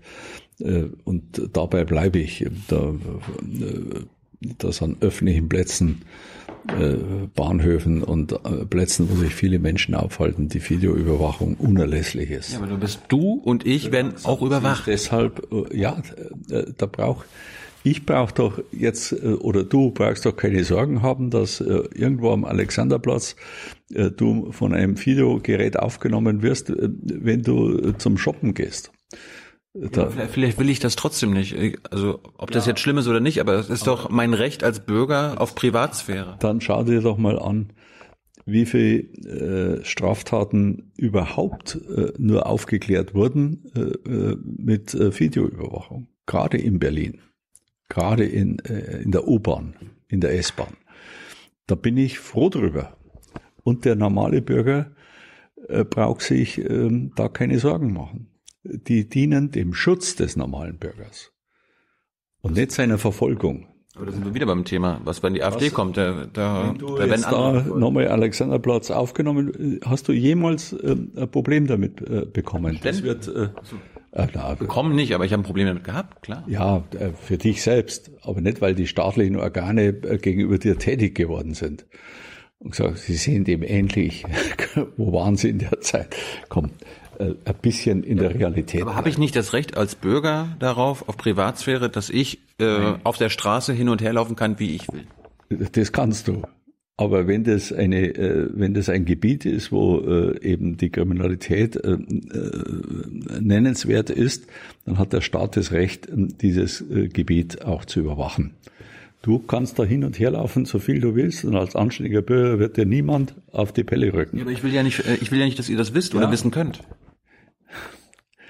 Das passiert mit der Kameraüberwachung. Ja, aber bei aller Sympathie, da kann ich deine Denkstruktur nicht nachvollziehen. Der Staat muss schauen, dass er Verbrecher stellt. Nachdem die Polizeipräsenz nicht so ausgedehnt werden kann, dass wir überall Polizisten stehen haben, geht es auch nur mit Mitteln der modernen Technologie. Ja, aber wir wissen aus Erfahrung, die Regeln, wie lange man das speichern darf und so weiter, sind ganz klar rechtlich.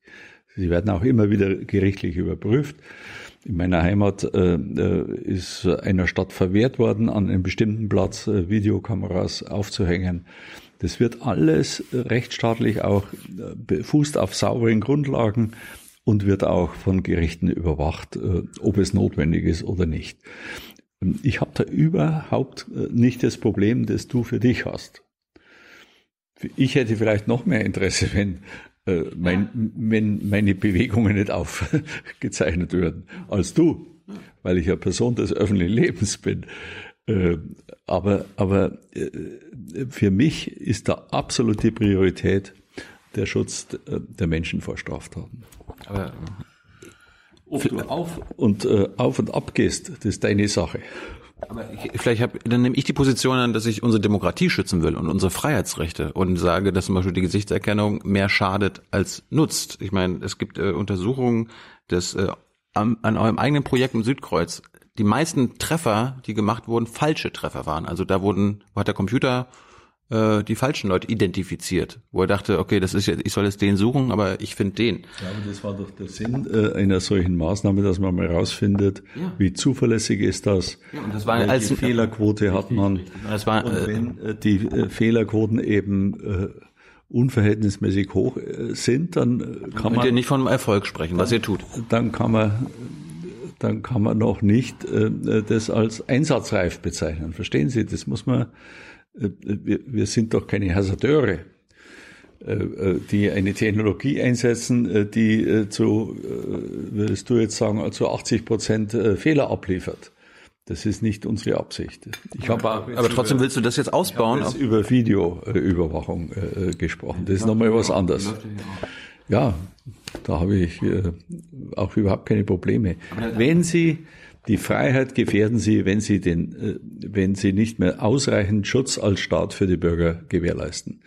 Wenn es Bürgerwehren gibt oder sich bilden, weil die Menschen sagen, der Staat kann uns nicht mehr schützen. Jetzt sage ich dir mal mein Erlebnis oder meine Erlebnisse. Ich gehe ja sehr nach der Lebensrealität. Ich war in Halle nach diesem Tod von unschuldigen Menschen. Und dann ruft ein junger Bürger in die Stille, die da an dem Tatort herrschte, ihr könnt uns nicht schützen. Und dieser Satz war für mich ein Stich ins Herz. Er sagt dem deutschen Innenminister, ihr könnt uns nicht schützen. Dass ich mich mit meinen Leuten dann zusammensetze und weitere Überlegungen anstelle, was können wir machen gegen die über solchen verirrten Extremisten? Und was müssen wir noch weiter verbessern? Auch mit mehr Befugnissen für die Sicherheitsbehörden. Das ist für mich nicht nur eine Selbstverständlichkeit, sondern meine Pflicht. Nach dem Satz, ihr könnt uns nicht schützen. Und wissen Sie, was mir die Juden einige Minuten vorher gesagt haben in der Synagoge? Läuft es jetzt wieder so ab? Wir kriegen den Besuch von Politikern, einfühlsame Worte und anschließend geschieht nichts. So, das war ein zweiter Stich. So denkt die ganz, ganz, ganz überwiegende Mehrheit in der Bevölkerung. Die haben nicht gesagt, macht nichts, damit ihr unsere Freiheit nicht einschützt, damit wir die Straße auf und ab gehen können, ohne dass jemand das filmt. Auch der Videoeinsatz ist an strenge Regeln des Rechts gebunden. Aber die hat doch keiner gesagt, Horst, schränk unsere Freiheit von uns allen ein, damit ihr die Nazis und die bösen Terroristen...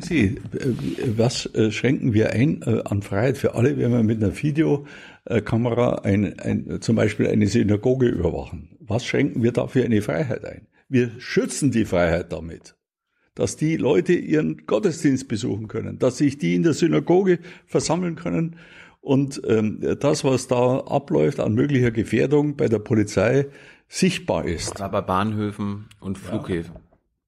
Auch bei Bahnhöfen, da gilt das Gleiche. Da wird meine Privatsphäre eingeschränkt und meine informationelle Selbstbestimmung. Präventive Wirkung. Schauen Sie, in dem Fall waren keine uniformierten Polizisten zufällig auf dem Bahnsteig. Dann haben private, außer Dienst befindliche Polizeibeamte den Täter gestellt. Ich meine, ich kann Ihnen das alles zur Verfügung stellen, was in Berlin an Tätern gefasst wurde, gerade in der U-Bahn, nur wegen der Videoüberwachung. Manche haben sich dann sogar selbst gestellt. Ich möchte vermitteln dir, du hast ja noch das ganze Leben vor dir, dass Sicherheit und Freiheit zusammengehören.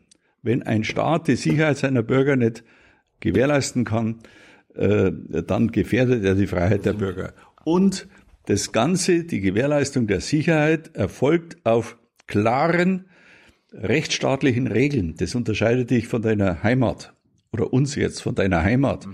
Nicht die Willkür, sondern klare rechtsstaatliche Regeln. Und zu diesen gehört als Kernelement, dass ein Richter einen Eingriff in dein Eigentum, die Wohnung oder die Überwachung deines Telefons genehmigen muss. Oder ein parlamentarisches Kontrollgremium. Habe ich verstanden, haben wir schon besprochen. Ja, aber ich muss nochmal unterstreichen, weil du dich nicht abbringen lässt von deiner These, dass die Befugnisse zur Sicherheit deine Freiheit beeinträchtigen. Wir wollen ja ein interessantes Interview führen. Wenn du der Vertreter der Sicherheit bist, versuche ich, den Vertreter der Freiheit und der Privatsphäre zu machen. Nein, ich bin der Vertreter der Freiheit und der Sicherheit. Und der Verfassung. Sicherheit und der Verfassung. Und der Verfassung. Unsere Grundrechte. Und der Grundrechte. Ich bin nicht entweder oder, ich bin Vertreter von beiden. Du bist nur der Vertreter von einer Richtung. Grundrecht ist ja auch irgendwie nicht diskriminiert zu werden. Und diese Gesichtserkennung diskriminiert zum Beispiel überwiegend Frauen, People of Color und Kinder, doch? Jetzt. Das sind alles eure eigenen Forschungsergebnisse, die der CCC ja auf... Du redest immer über irgendwelche Versuche. Ich rede über die... Kreuz, ja klar. Ich rede jetzt, was wir tatsächlich anwenden. Und da rede ich jetzt gerade über die Videoüberwachung. Alles, was weiter an technologischen und technischen Möglichkeiten stattfindet, werden wir sehen. China, bekommst du mit, was China macht mit ihrer Gesichtserkennung? Pass auf. Kannst du Deutschland mit China nicht vergleichen? Will ich gar nicht, pass auf. Aber wir nehmen uns ja trotzdem ein Beispiel. China hat ja die Videoüberwachung mit führend eingeführt, mit der Gesichtserkennung und diesem ganzen Scan und so weiter. Jetzt bekommst du ja mit und hast wahrscheinlich auch ein kritisches Bild von dieser Sicherheitslage in China. Wo ist denn deine Grenze? Also wo sagst du, Sicherheit bis hierhin und nicht weiter, weil das würde wirklich unsere Freiheit einschränken. Ja, die Grenzen sind heute schon gezogen und die möchte ich nicht überschreiten. Ja. Was ist deine Grenze? Ja, jetzt habe ich es dreimal erklärt, dann sagst du, das haben wir doch vorher schon behandelt. Ich sehe überhaupt keine Grenzverletzung bei der Videoüberwachung öffentlicher Räume. Ich rede jetzt von China und wie China seine Bevölkerung überwacht. Ist da... Das ist ja fast eine Beleidigung, wenn du dem deutschen Innenminister die Regeln Chinas, das heißt, das sind ja überhaupt keine Regeln, das ist Willkür, entgegenhältst und sagst, wir laufen Gefahr in die Nähe. Das ist absurd, sei mir nicht böse, ich bin ein gelassener Mensch, aber sowas ist absurd. Ja, aber das ist ja, China dient ja als abschreckendes Beispiel, was wir vielleicht nicht machen sollten hier im Westen, in Europa. Das machen wir doch nicht. Aber darauf konnte man, auf die Idee konnte man kommen. Es gibt ja einige auch Rechtsradikale in Europa, Orban und so weiter, die das vielleicht bald anwenden und wer weiß. Ja, aber du arbeitest jetzt sehr auf dem Gebiet der Vermutungen, der Gerüchte, der halbseidenen Prognosen. Deine Grundsätze, also irgendwie gibt's. Ich habe meine Grundsätze vermittelt. Ich habe dir vorher erläutert, dass ich für eine sehr liberale Haltung eintrete, wie die Menschen ihr Gesellschaftsleben gestalten. Da wäre ich immer dagegen, da nachzuschnüffeln und so weiter. Und ich habe hinzugefügt, wenn es aber um dein Leben geht, um deine Gesundheit, weil manche vielleicht glauben, sie müssen dich zusammenprügeln, oder dein Eigentum, Schutz der Wohnung. Wir haben übrigens die Wohnungseinbrüche auf dem niedrigsten Stand seit 10 Jahren. Da kann man nicht sagen, das hat die Freiheit der Menschen beeinträchtigt. Wir haben einfach mehr gefördert für Sicherheitsmaßnahmen in Wohnungen und wir haben die Polizei mit mehr Befugnissen ausgestattet und die Bestrafung erhöht, die mögliche Bestrafung bei Wohnungseinbrüchen. Das ist ein gutes Beispiel, was mir jetzt zufällig einfällt. Da schützen wir das Eigentum. Und wenn du mal mit Menschen sprichst, bei denen eingebrochen wurde, was das bei diesen Menschen auslöst, das geht ja in die Intimsphäre hinein. Wenn die ganze Wohnung durchwühlt wird, wenn persönliche Dinge geklaut werden, das ist doch der Schutz der Freiheit. Jetzt weißt du, wie ich mich fühle, wenn ihr meine WhatsApp-Nachrichten lesen könnt. Das ist für mich genauso. Ja, auch das erfolgt nach klaren Regeln. Wie hier auch der Polizeibeamte oder die Polizei kann nicht in die Wohnung ohne Richter, sage ich nochmal. Ja. Und hier haben wir die gleichen Regeln im Internet, beim Telefon, bei der SMS. So, das ist die Grundphilosophie, die ich nochmal, und die ist Lichtjahre von deinem chinesischen Modell entfernt. Kurz noch zu China. Huawei ist ja gerade ein Thema. Ist das, wie hast du, welche Position nimmst du da ein? Die einen im Bundestag gibt ja parteiübergreifend Koalition. Huawei soll ausgeschlossen werden von unserer 5G-Infrastruktur. Andere sind da anderer Meinung? Ja, also wir sind ja sogar zuständig dafür. Vielleicht. Da behaupten ja viele, dass sie für Digitales zuständig sind. Wir machen es aber. Wir haben ein Dreigestirn hier sozusagen. Das einmal ist die Erklärung der Firma, die 10 oder mehr Punkte unterschreiben muss, die sie gewährleisten und einhalten. Ja, die können euch ja alles versprechen, ne? Darum wäre das alleine auch zu wenig. Zweitens, die Technologie, die sie zum Einsatz bringen, wird zertifiziert durch unser Bundesamt für Sicherheit in der Informationstechnik, eine Spitzenbehörde, die absolut internationalen Maßstäben standhält. Und das Dritte ist, wenn die Firma gleichwohl verstößt, weil sie eine falsche Erklärung abgibt, weil sie das zertifizierte Produkt zum Beispiel anschließend, wenn es eingebaut ist, manipuliert oder updatet, dann können wir den Betrieb untersagen. Das ist unser Vorschlag für einen Gesetzgeber. Das ist, wie ich finde, sehr wirksam. Übrigens, bei 4G ist Huawei schon in Massen in Deutschland eingebaut. Nur mal nebenbei. Aber gilt das, was du jetzt gerade gesagt hast, nur für Huawei oder auch für zum Beispiel alle. Amerikanische? Weil für alle. Wir wissen ja dank Snowden, was die Amerikaner in ihre Sachen einbauen. Ja, natürlich muss das für alle gelten. Wenn sie es nur für eine Firma machen, ist es von Anfang an sehr, sehr anfällig, dass es von einem Gericht aufgehoben wird. Wie gehst du denn mit den Bedenken im Parlament um? Das scheint ja auch fast mehrheitlich die dagegen zu sein. Also die wollen explizit, dass das ausgeschlossen wird. Kannst du da nicht denen entgegenkommen und quasi irgendwie, gibt ja auch so ein parlamentarisches Kontrollgremium für die Geheimdienste, kann man nicht irgendwie so ein Kontrollgremium für digitale Infrastruktur machen, damit die das überwachen können, was du zum Beispiel sagst? Da bin ich habe ja erst vor wenigen Tagen erklärt, wenn sinnvolle zusätzliche Sicherheitslinien notwendig erscheinen oder für manche notwendig erscheinen, dann bin ich da offen in der Diskussion. Dafür gibt es ja ein Gesetzgebungsverfahren. Das, was ich jetzt alles gesagt habe, geht ja nur mit einem Gesetz. So, und wenn Parlamentarier da in eine Debatte eintreten, okay, zum Beispiel mit einem Gremium, das dann noch informiert oder auch als kontrolliert, auch als Kontrolle eingeschaltet werden soll. Da habe ich nicht.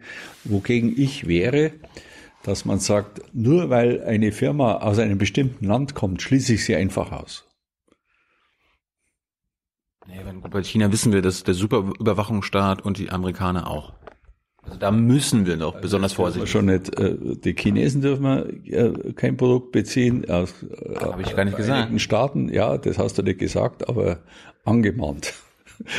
Ja, aber so naiv werdet ihr doch nicht sein, zu sagen, naja, die Chinesen und die Amerikaner, die werden schon das, was sie unterschreiben, auch sich einhalten.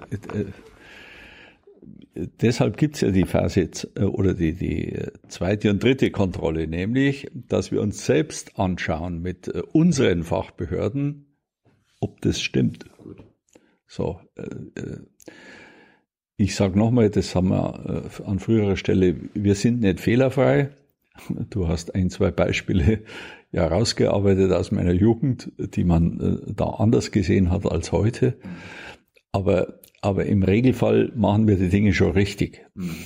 Also man darf jetzt nicht draus schließen, jetzt machen lauter Fehler. Also der Regelfall ist schon wie bei einem guten Arzt, es muss richtig sein. Ich will mal weg vom Thema Sicherheit, aber eine Frage habe ich noch. Als du Maaßen befördert hast, war das der größte Fehler in deiner bisherigen Amtszeit? War das das spektakulärste Irrtum? Nein. Das ist gerade jetzt, wo wir seit Monaten merken, wie er drauf ist. Das ist ja, das habe ich nicht zu bewerten wie ein Bürger, der in Ruhestand versetzt worden ist, wie sich der politisch einlässt oder äußert. Das ist, dann wären wir wieder bei deinem Schnüffelstaat, den du nicht willst. Das ist nicht meine Sache. Ich beurteile ihn bis zu seiner Ruhestandsversetzung.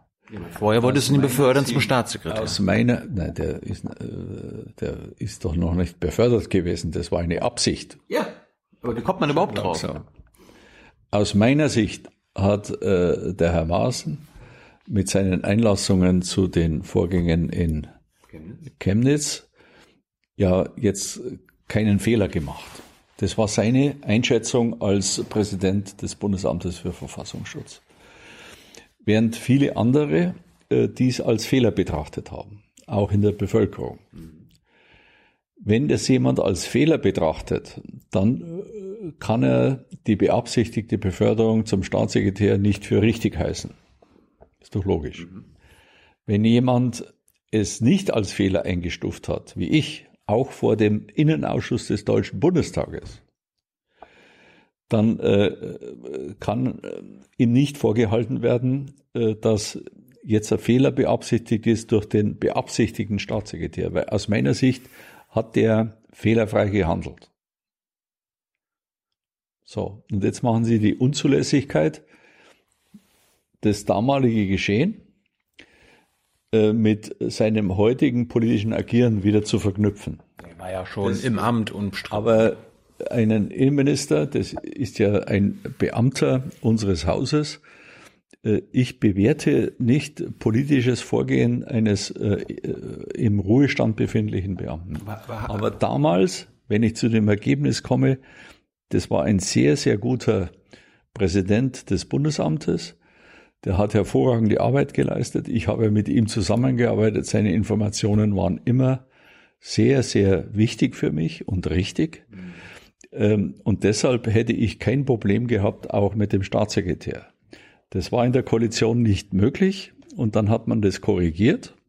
Ich habe deshalb keinen großen Streit begonnen und wir haben es, glaube ich, ganz vernünftig jetzt abschließend geregelt.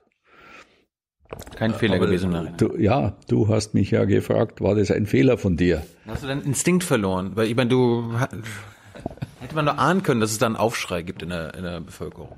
Ja, also der steht in der Kritik und was macht ihr? Ihr befördert ihn sogar noch. Ja, aber aus meiner Sicht stand er nicht berechtigt in der Kritik. So, darum war das für mich in sich schlüssig und trotzdem war die Stimmung schon durch all die Kritiker und Gegner so belastet, dass das objektiv nicht mehr möglich ist. Aber es war kein Fehler. Da bleibe ich dabei. Ich wollte gleich nochmal. Hast du noch was? Ja, du kannst dir vorschlagen, dass ich abgelöst werde. Befördert zum Kanzler. Nein. Da würde ich Ärger kriegen wahrscheinlich. Großen.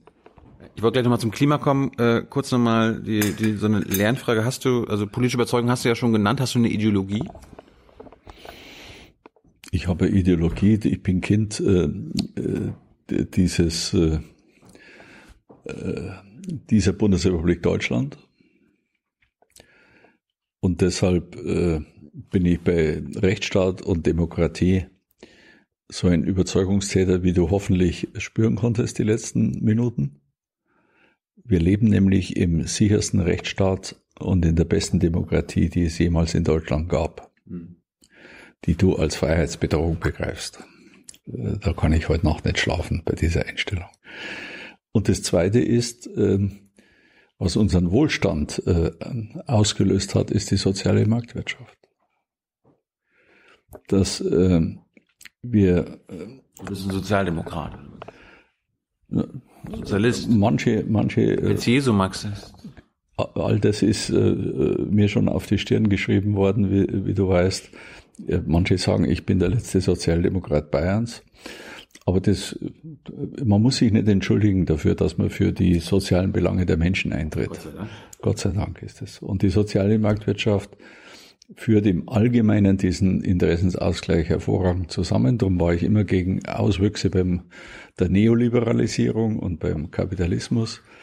Und diese Steuerung, dass die Ergebnisse des Markts sozial ausbalanciert werden, hauptsächlich durch die Tarifpartner, Gewerkschaften, Arbeitgeber und durch den Gesetzgeber. Das halte ich für einen Glücksfall gegenüber all den anderen Ideologien, die da in der Welt, in der Menschheitsgeschichte schon praktiziert wurden und ausnahmslos gescheitert sind. Wir verdanken den Grundprinzipien unseres Staates, die ja weitgehend in dem Grundgesetz angelegt sind, einschließlich der Grundrechte, die du immer zu Recht anmahnst, eigentlich diese wunderschöne Entwicklung unseres Landes. Was nicht heißt, dass wir nicht auch noch Aufgaben und Herausforderungen haben, auch weil sich die Zeiten ändern. Aber das, was jetzt da seit der Gründung der Republik geschehen ist, ist schon ein Glücksfall in unserer deutschen Geschichte. Glaubst du, dass irgendwann endet? Glaube ich nicht. Dafür jeder Staat geht zu Ende irgendwann. Naja, nur wenn er saturiert ist und sich nicht mehr an Grundregeln hält. Und er kann ja in Europa aufgehen oder so weiter. Also die deutsche Nation. Das sehe ich überhaupt nicht. Das heißt, du bist kein Neoliberaler und kein Kapitalist? Ja. Du wolltest kurz hier antworten. Aber, gibt es immer noch viele Neoliberale und Kapitalisten in der deutschen Politik? In deiner Regierung? In unserer Regierung? Das ist sehr, sehr in der Balance. Wir führen jetzt die Grundrente ein. Hättest du das gedacht, Thilo? Ja, weil es steht im Koalitionsvertrag. Ja, aber wir machen es auch. Und den Koalitionsvertrag habe ich mitgemacht. Und das, finde ich, ist eine gute Entwicklung und hat nichts mit Neoliberalität zu tun. Aber welche Erfahrung hast du, offenbar negative Erfahrung mit Neoliberalismus gemacht? Ja, also das Beispiel ist ja bekannt, die berühmte Kopfpauschale, wo jeder den gleichen Beitrag zahlen sollte, unabhängig davon zur Krankenversicherung, welches Einkommen man hat. Das habe ich bekämpft, deshalb bin ich sogar zurückgetreten für diese Überzeugung. Dann war ich ein Jahr außer der Politik und bin dann ein Jahr später wieder ins Bundeskabinett eingerückt. Aber die Kopfpauschale ist nicht gekommen. Andere Sachen schon. Was zum Beispiel? Die Agenda 2010. Ja. Die Stärkung der Arbeitgeber gegenüber den Arbeitnehmern. Ja, war jetzt die Agenda 2010, war doch überfällig. Die ganze Bundesanstalt hieß sie damals für Arbeit. Das hat doch alles nicht mehr funktioniert. Die hat jetzt eine sehr gute Entwicklung genommen. Das ist eine starke Behörde. Mit einer Drittelparität, wo der Staat, die Gewerkschaften und die Arbeitgeber zusammenwirken. Das erinnert mich an unser BAMF, Bundesanstalt für Flüchtlinge und Migration, die ja auch stark in der Diskussion war. Und jetzt eine erstklassige Behörde. Ist außerhalb jeder Diskussion. Ist für dich außerhalb aller Diskussionen das bedingungslose Grundeinkommen. Das wird in den letzten Jahren, also bei den jungen Leuten ist das immer mehr ein Thema, auch bei anderen Parteien. Aus der CSU höre ich da noch gar nichts. Jetzt bist du ja so ein linker CSUler, wenn ich das richtig verstanden habe, ein Sozialer. Und die meisten sozialen Menschen finden... Warum als Sozialer links? Diese Gesäßgeografie, die gefällt mir nicht so recht. Sorgt man für Recht und Ordnung, ist er Rechtsruck. Ist man für Soziales, ist man ein Linker. Ich verstehe das nicht. Sozial heißt für mich, du willst zum Beispiel auch diese Schere zwischen Arm und Reich. Langjähriger Konservativer, ich bin jetzt 50 Jahre in der Politik und habe sozial nie als, als Monopol der Linken betrachtet, sondern es war immer für mich auch die Aufgabe eines Konservativen, für die kleinen Leute zu sorgen. Ja, das habe ich auch immer gemacht. Aber dass das sozial gleich links ist, das kann ich überhaupt nicht verstehen. Genau, genauso wie den Rechtsruck. Aber das sind diese... Über die Definition müssen wir jetzt nicht streiten. Aber Grundeinkommen, bedingungsloses Grundeinkommen. Hast du dich damit mal beschäftigt? Dagegen. Ja, erstens... ist überhaupt nicht finanzierbar und zweitens, ich muss schon einen Unterschied machen. Das ist ja jetzt bei unserer Grundrente der große Vorteil. dass jemand, der viele, viele Jahre gearbeitet hat, Kinder großgezogen hat, sich vielleicht um die Pflege seiner Mutter, seines Vaters gekümmert hat, den muss ich doch dann bei der Versorgung anders behandeln als derjenige, der sich einen schönen Lenz im ganzen Leben gemacht hat. Überhaupt nichts für die Gemeinschaft, überhaupt nichts für seinen eigenen Unterhalt eingebracht hat. Den genauso zu behandeln, den Menschen, wie den anderen, der für die Funktionsfähigkeit unseres Staates, vielleicht kommt bei denen, die jetzt eine Grundrente bekommen, auch noch das Ehrenamt hinzu. Es sind ja immerhin 8 Millionen Menschen, die in Deutschland ehrenamtlich tätig sind. Die würden sich über ein Grundeinkommen freuen. Wie soll denn das alles funktionieren? Aber die müssen auch stärker anerkannt werden. Aber ich bin gegen bedingungsloses Grundeinkommen, das unabhängig davon, was Sie, was du für deinen Lebensunterhalt täglich tust, was du für die Gemeinschaft tust, was du in die Solidarkassen einbezahlst gegenüber dem, der nichts einbezahlt. Aber ihr müsst euch doch Gedanken machen, in Zukunft wird es weniger Arbeitsplätze geben. Das heißt, wer sagt denn das? Geh mal mit mir vor eine Betriebsversammlung bei BMW, da war ich. Die freuen sich, ja. Die freuen sich auf die Automatisierung und Elektro. Nein, dann geht der Betriebsrat hin, der die Beschäftigten vertritt und meistens bei der IG Metall ist. Und sagt am Schluss der Veranstaltung eines Jubiläums, wir haben erlebt neue Werkstoffe, wir haben erlebt den Roboter, wir haben erlebt neue Technologien und erleben jetzt Digitalisierung. Jedes Mal hat man uns gesagt, anschließend sind die Arbeitsplätze weg. Und jedes Mal gab es anschließend mehr Arbeitsplätze als vorher. Ja, weil das Unternehmen gewachsen ist und mehr Autos verkauft. Ja, eben. Das ist ja aber die Folge einer neuen Technologie. Man kauft ja ein neues Auto, weil das technologisch besser ist als das alte. Aber das muss ja alles so offen. Schön langsam.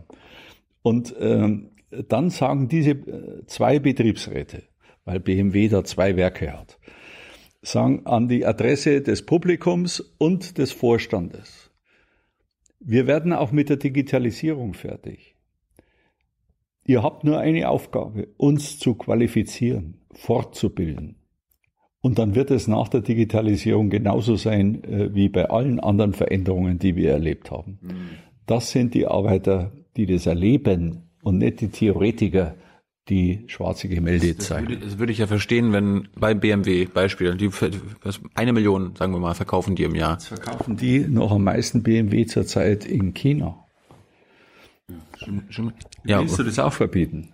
Nein, ich will nur, dass sie saubere Autos bauen. Ja, die bauen sie ja. Ja, aber wenn sie sauberer als jemals zuvor. Ja, aber BMW wird doch auch wissen und der Betriebsrat wird. Also, jetzt habe ich ja Frage. Nein, ich stelle die Fragen. Die werden. Frage. Wenn du vorher China so an den Pranger gestellt hast, sollen jetzt die BMW, die haben einen Absatzrekord, aber wegen China. Audi baut in China mehr Autos als in Ingolstadt. Willst du das jetzt verbieten? Nein. Aber wegen des politischen Systems. Nein. Wir ziehen den Vorteil daraus. Es ist doch schön, dass deutsche Produkte überall auf der Welt gefragt sind, aber es sollten gute, richtig? Aber es sollten gute und saubere Produkte sein, oder? Jetzt bin ich schon zufrieden. Ihr macht der Autoindustrie keine Vorgaben, dass sie bis 2030 raus muss aus dem Verbrenner. Sonst ja, das würde ich auch nie tun. Warum? Weil ich das für einen Fehler halte. Wir müssen doch raus. Ach. Schauen Sie doch mal einfach die Verbrauchsdaten eines Benziners oder eines Diesels heute an und vor 20 Jahren. Da ist doch technologisch unheimlich viel geschehen. Die Automobilindustrie ist eine Schlüsselindustrie für unser Land, einschließlich der Zulieferer. Und ich wehre mich dagegen, dass Politiker diese Industrie in Grund und Boden reden. Die müssen sich auch verändern, die haben auch einen Strukturwandel. Aber entscheiden, welches Fahrzeug gekauft wird, tun immer noch in einer sozialen Marktwirtschaft die Bevölkerung und nicht die Politiker. Es war immer schlecht für ein Volk, wenn die Politiker sich hingesetzt haben und festgelegt haben, was das Volk kaufen darf und was es nicht kaufen darf. War immer schlecht. Es entscheidet die Bevölkerung. Und wir fördern und setzen Rahmenbedingungen für umweltfreundliche Produkte. So, Aber das ist keine Verbotspolitik. Wir verbieten das Auto oder den Verbrennungsmotor, sondern wir fördern die umweltfreundlichste Technologie, die jeweils verfügbar ist. Und dann, in Ingolstadt wird jetzt am häufigsten Audi, das Hybridfahrzeug gekauft, weil es einfach bei der Bevölkerung Anklang findet. Wollen Sie das verbieten? Die Verbrenner sollten so schnell wie möglich nicht mehr auf der Straße sein.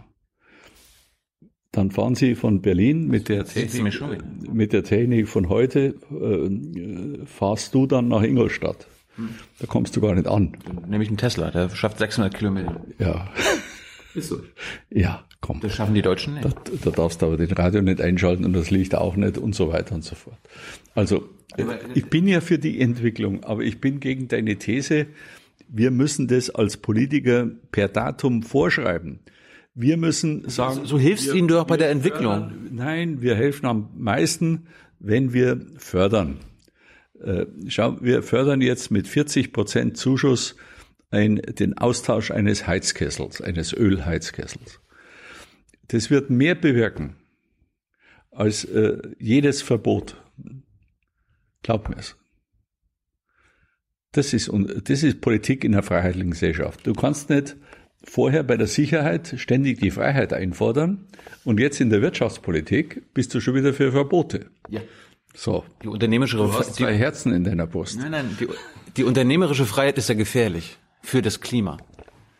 Wenn du sie machen lässt, das wie sie wollen. Das machen wir doch nicht. Schau doch mal an, welche Regeln es gibt für die Umwelt. Rede mal mit Bauern. Ich habe fast bei jeder Veranstaltung viele, viele Bauern, die demonstrieren wegen der Überreglementierung Umweltschutz. Und dann redet man mit den Handwerkern, mit Freiberuflern, mit Mittelständlern, welches Regelwerk sie beachten müssen im täglichen Tun. So, ich musste jetzt meinen Kachelofen ausbauen, den Einsatz, weil der Kaminkehrer gesagt hat, Sie sind verpflichtet, einen neuen umweltfreundlichen Einsatz einzubauen. Das wurde mal vor 10 Jahren beschlossen. Mhm. So, das haben wir gemacht. Es gibt genug Regelwerk. Und neben dem Ordnungsrecht, würde die Frau Schulze sagen, die Umweltministerin. Und daneben gibt es eine Förderpolitik, die umweltfreundliche Energien fördert. Heizkessel. So. Und jetzt gehen wir noch her, junger Mann, Thilo. Die Kernkraftwerke haben wir abgeschaltet. Jetzt schalten wir die Kohle ab. Ersteres war mehr sicherheitspolitisch intendiert und Kohle jetzt Umwelt. Also sag mir mal ein Land auf dieser Erde, das mit dieser Wucht, mit dieser Geschwindigkeit für unsere Umwelt, für unser Klima etwas tut. Ich verschanze mich nicht hinter dem Argument, wir haben nur 2% des CO2-Ausstoßes in Deutschland, weltweit. Ich verschanze mich nicht dahinter. Auch dann muss man mit gutem Beispiel vorangehen und seinen Teil dazu bringen. Aber du kannst jetzt nicht plötzlich als freiheitsliebender Mensch, der die Straße auf und ab gehen will, ohne Videokamera, plötzlich sagen, aber der Automobilindustrie verbieten wir ab 2030 den Verbrenner. Darf ich ein Argument dafür machen? Bist du dafür offen? Wenn wir denen sagen, ab 2030 dürft ihr keine Verbrenner mehr neu zulassen, dann wissen sie, okay, wir haben jetzt 10 Jahre Zeit, die E-Autos so geil zu machen, dass sie wieder die geilsten auf der Welt sind, so wie sie es immer waren, unsere deutschen Autos. Und nicht wie jetzt, ach, wir machen so ein bisschen was und dann machen wir nächstes Jahr 2% Absatz, Elektroautos nächstes Jahr 5%. Also so nebenbei, sie nehmen alle Förderungen mit und so weiter und so fort. Revolution, die dort stattfindet. Regularien führen doch zu Innovation. Das ist eine Revolution. Wer sagt dir denn das? Was? Dass Regularien zur Evolution oder Revolution. Die deutsche BRD-Geschichte, haben wir in der DDR gelernt. Darf ich dir mal meine Geschichte in der BRD? Mm. Alles, was in der Digitalisierung erfolgt ist bisher, ist durch die Menschen erfolgt, durch die Wissenschaft und nicht durch die Politik. Wir haben eine nacheilende Digitalisierungspolitik. Wir zeichnen immer nach, was schon längst geschehen ist. Ich habe jetzt bei dir keine, aber deine ganzen fotografischen Anlagen hier sind digitalisiert, sind modernst.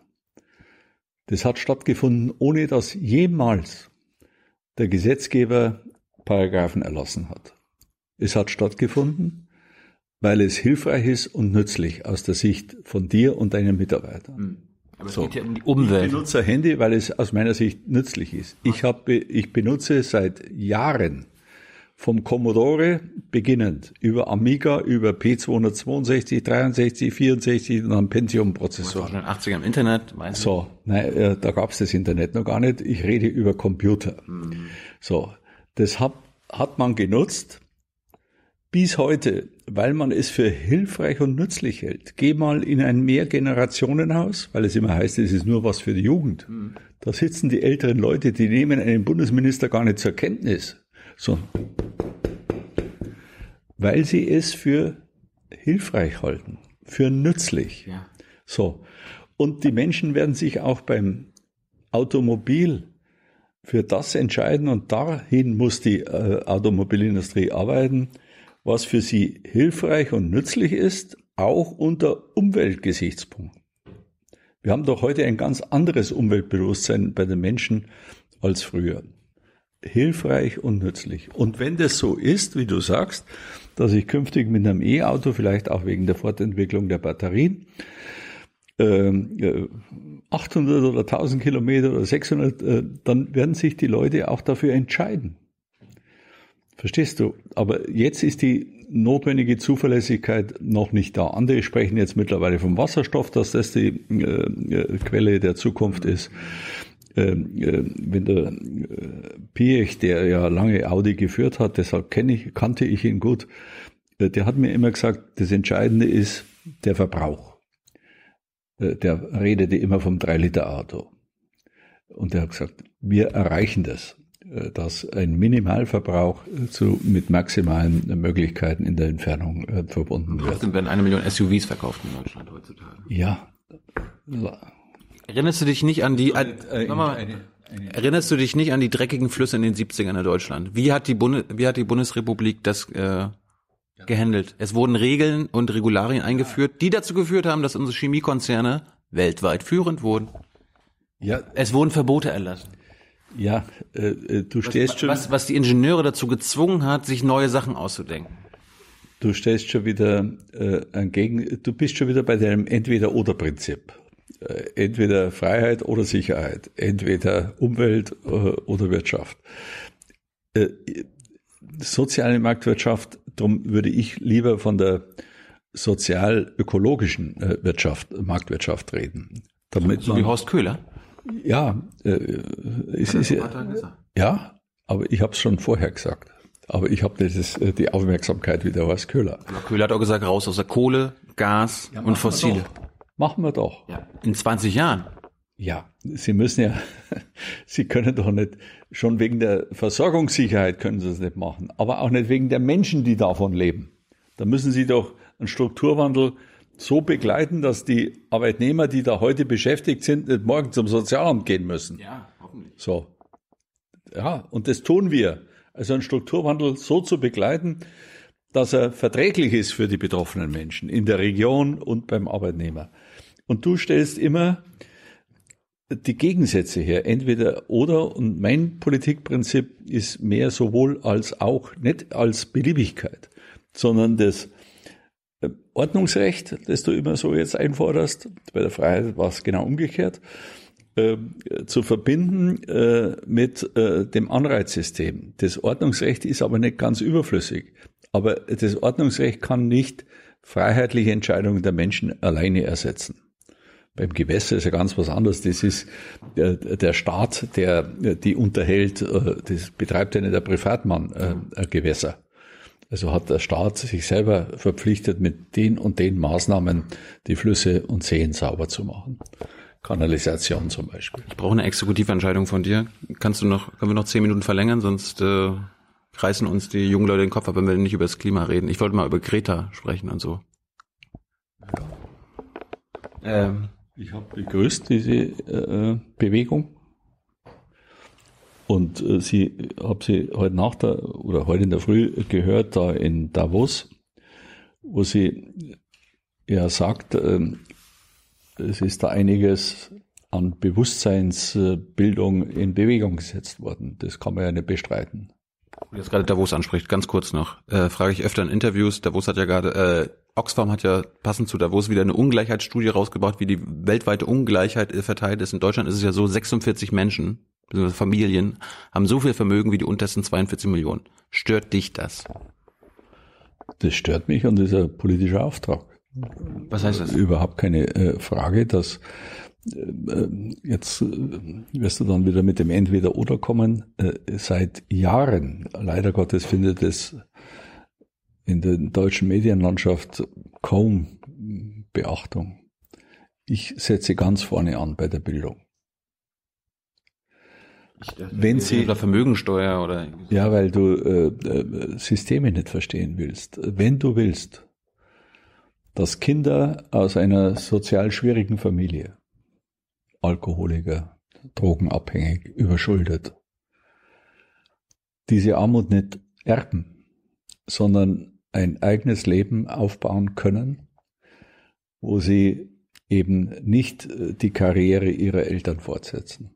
Ich wollte eher über die Superreichen reden, Horst. Dann,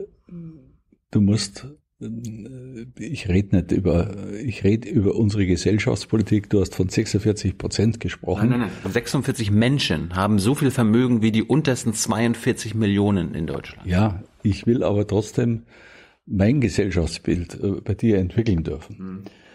Dann muss ich Kinder in der Bildung mit viel mehr Bildungsgerechtigkeit ausstatten, als es heute der Fall ist. Also ich muss ihnen die Chance geben, eine ordentliche Ausbildung zu bekommen, damit sie einen vernünftigen Beruf bekommen, kein bedingungsloses Einkommen, wie es das du willst. Da klatschen alle Menschen. Damit ein anderes Leben gestalten. Das finden ja alle toll. Ich will wissen, wie du die 46 Menschen... Ich habe mit einer Stiftung in Bayern Kindern Mentoren zur Seite gegeben, war von der Zahl her begrenzt, aus nachvollziehbaren Gründen, Hausaufgabenhilfen etc.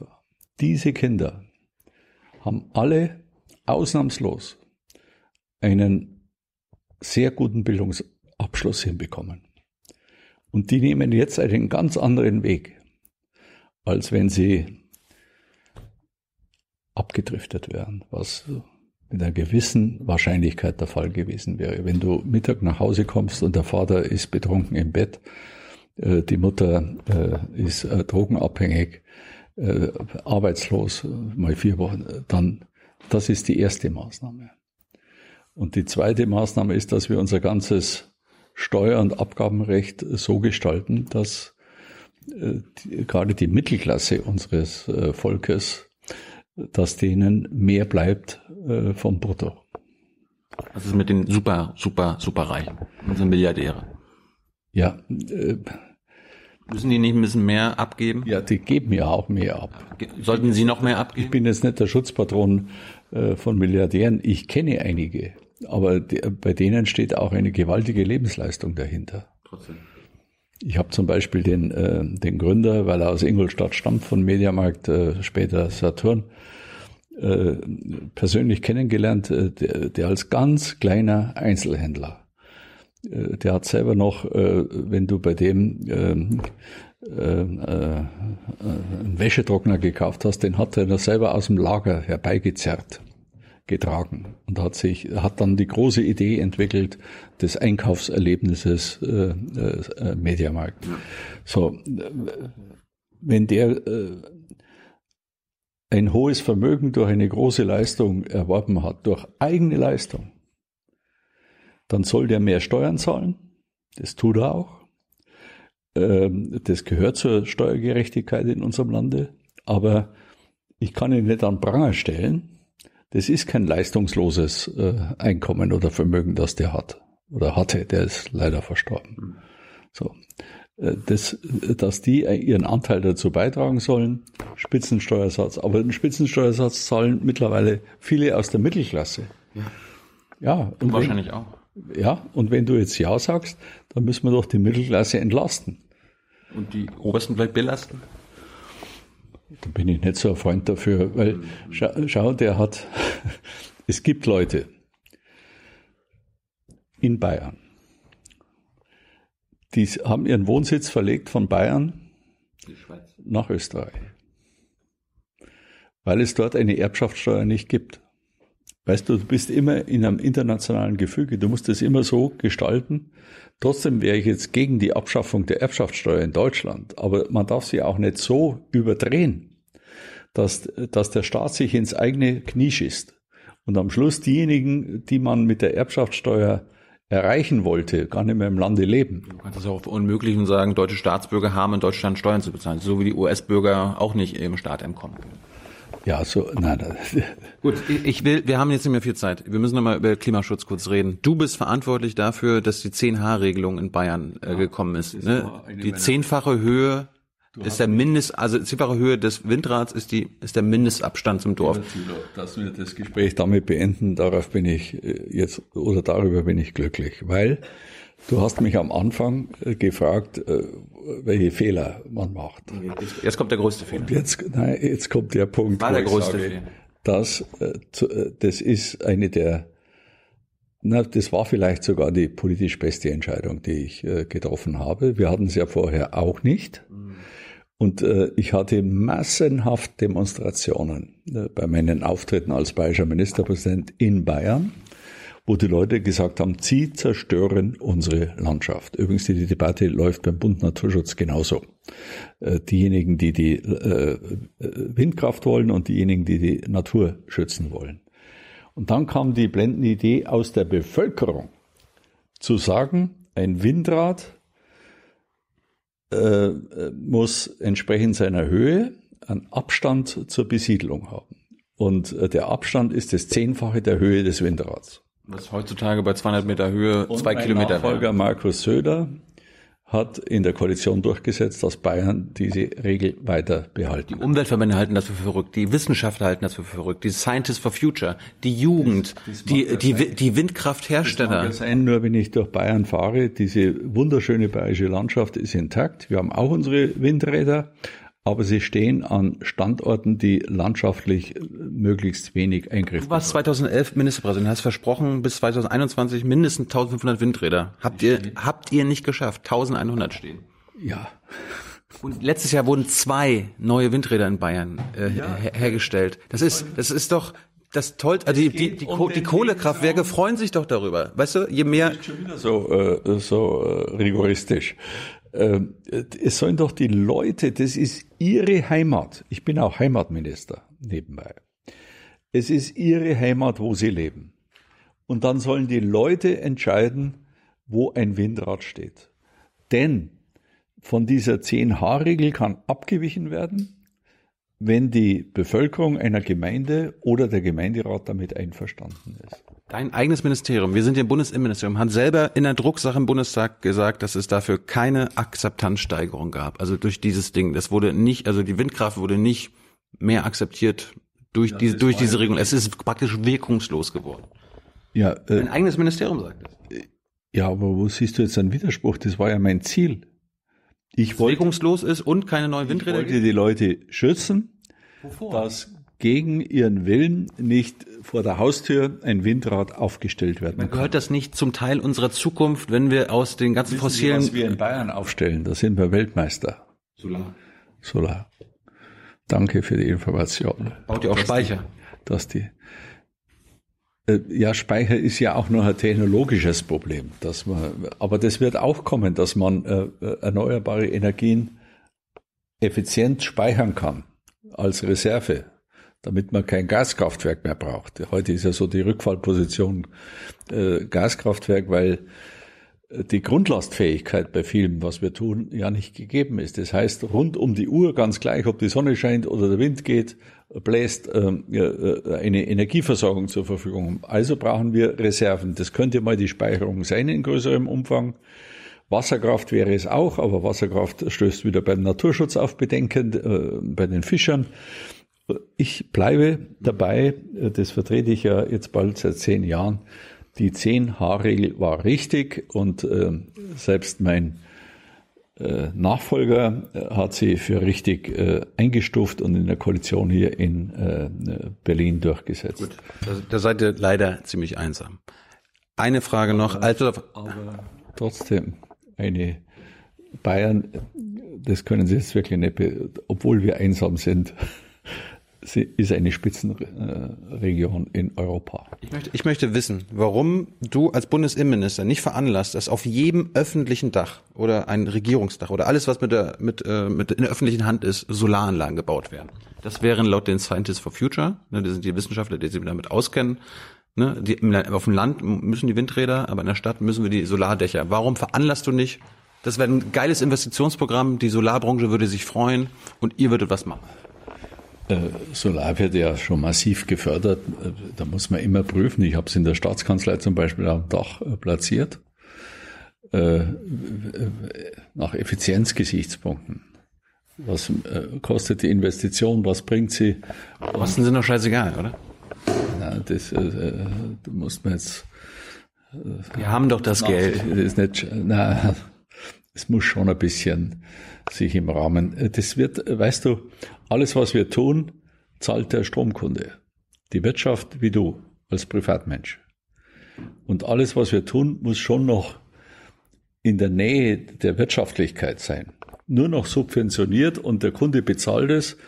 Und die Firmen, auch manche bayerische Firmen, gehen woanders hin, weil sie die Strompreise nicht mehr bezahlen können. Die Mieter ächzen unter den Mietnebenkosten.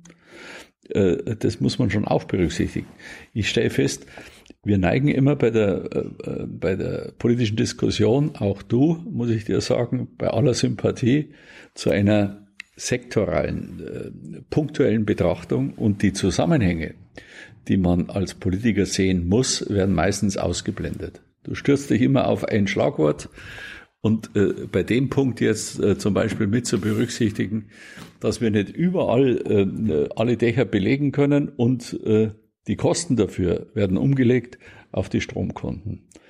Das ist nicht meine Politik. Ich habe das gemacht in der Staatskanzlei, da hat eben die Nutzenanalyse ergeben, das macht Sinn. Ist ja ein Riesendach, zusammenhängend und so weiter. Also das tun wir überall dort, wo es Sinn macht. Hey Leute, Junge Naiv gibt es ja nur durch eure Unterstützung. Ihr könnt uns per PayPal unterstützen oder per Banküberweisung, wie ihr wollt. Ab 20 € werdet ihr Produzenten im Abspann einer jeden Folge und einer jeden Regierungspressekonferenz. Danke vorab. Kannst du nochmal kurz am Tisch zurückkommen, damit ich die letzte Frage stellen kann, weil so können wir nicht das Ding beenden. Jetzt hast du ja erzählt, deine Eltern waren damals im Krieg. Du hast auch mal nicht so gefragt, was sie damals gemacht haben gegen diese Katastrophe.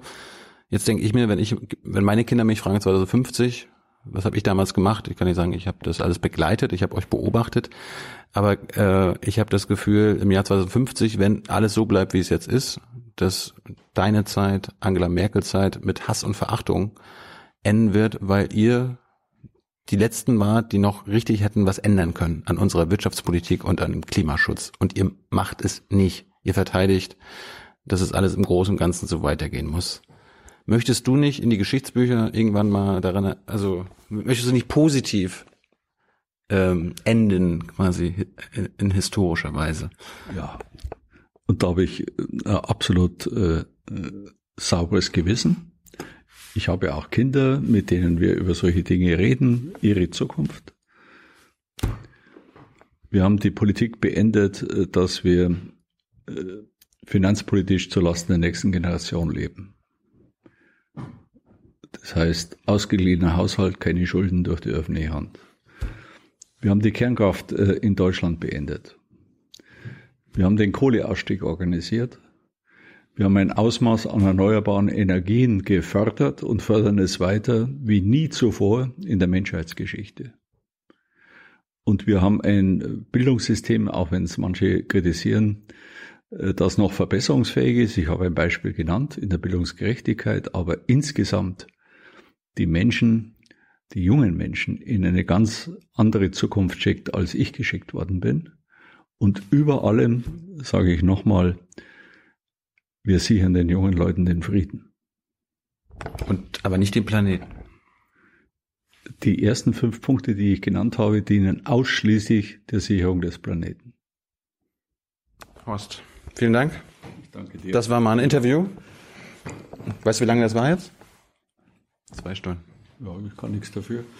Danke für deine Zeit und ich bedanke mich bei unseren Zuschauern, beim Publikum, weil ohne euch gibt es uns nicht. Weil wir sind nicht kommerziell. Wir werden nur durch Spenden finanziert. Ja, Tom, hast du eine andere Funktion und Verantwortung als ich. Du musst als rigoristischer Mahner, Forderer auftreten. Ja, aber das magst du dann auch nicht. Ich muss aus den verschiedenen Persönlichkeiten, die auf mich einströmen, mit ihren berechtigten Interessen den Ausgleich herbeiführen. Das ist Politik, Interessensausgleich. Mhm. Und deshalb hast du eine andere Funktion und werden dich die Leute mit Spenden unterstützen, weil die sagen, der vertritt das zu 100%. Und der hat ja Kompromiss und so weiter. Das ist diese Notwendigkeit zum Kompromiss in der Bevölkerung zu vermitteln. Ich habe jetzt an einem Geburtstag am Samstagabend teilgenommen, wo alleine in einem Kreis von 30 Personen, ich möchte fast sagen, 30 Meinungen zu verschiedenen Themen vorhanden. Jeder hat ein bisschen Variation des gleichen Themas. Und wir Politiker müssen schauen, dass wir das mehrheitsfähig im Kompromiss hinbringen. Die Aufgabe von dir oder von Greta ist nicht eine politische Aufgabe. Du musst die Themen, die Bevölkerung bewegen, sozusagen mit Nachdruck, ohne vorgezogenen Kompromiss zum Tragen bringen, einfordern. Das ist deine Aufgabe. Ja. Und darum würde ich einem kritischen Fragesteller nie böse sein. Das wirst du nicht schaffen bei mir. Da habe ich ja Glück gehabt und vielleicht bekomme ich irgendwann nochmal ein Interview. Aber okay, Horst, vielen Dank. Ciao.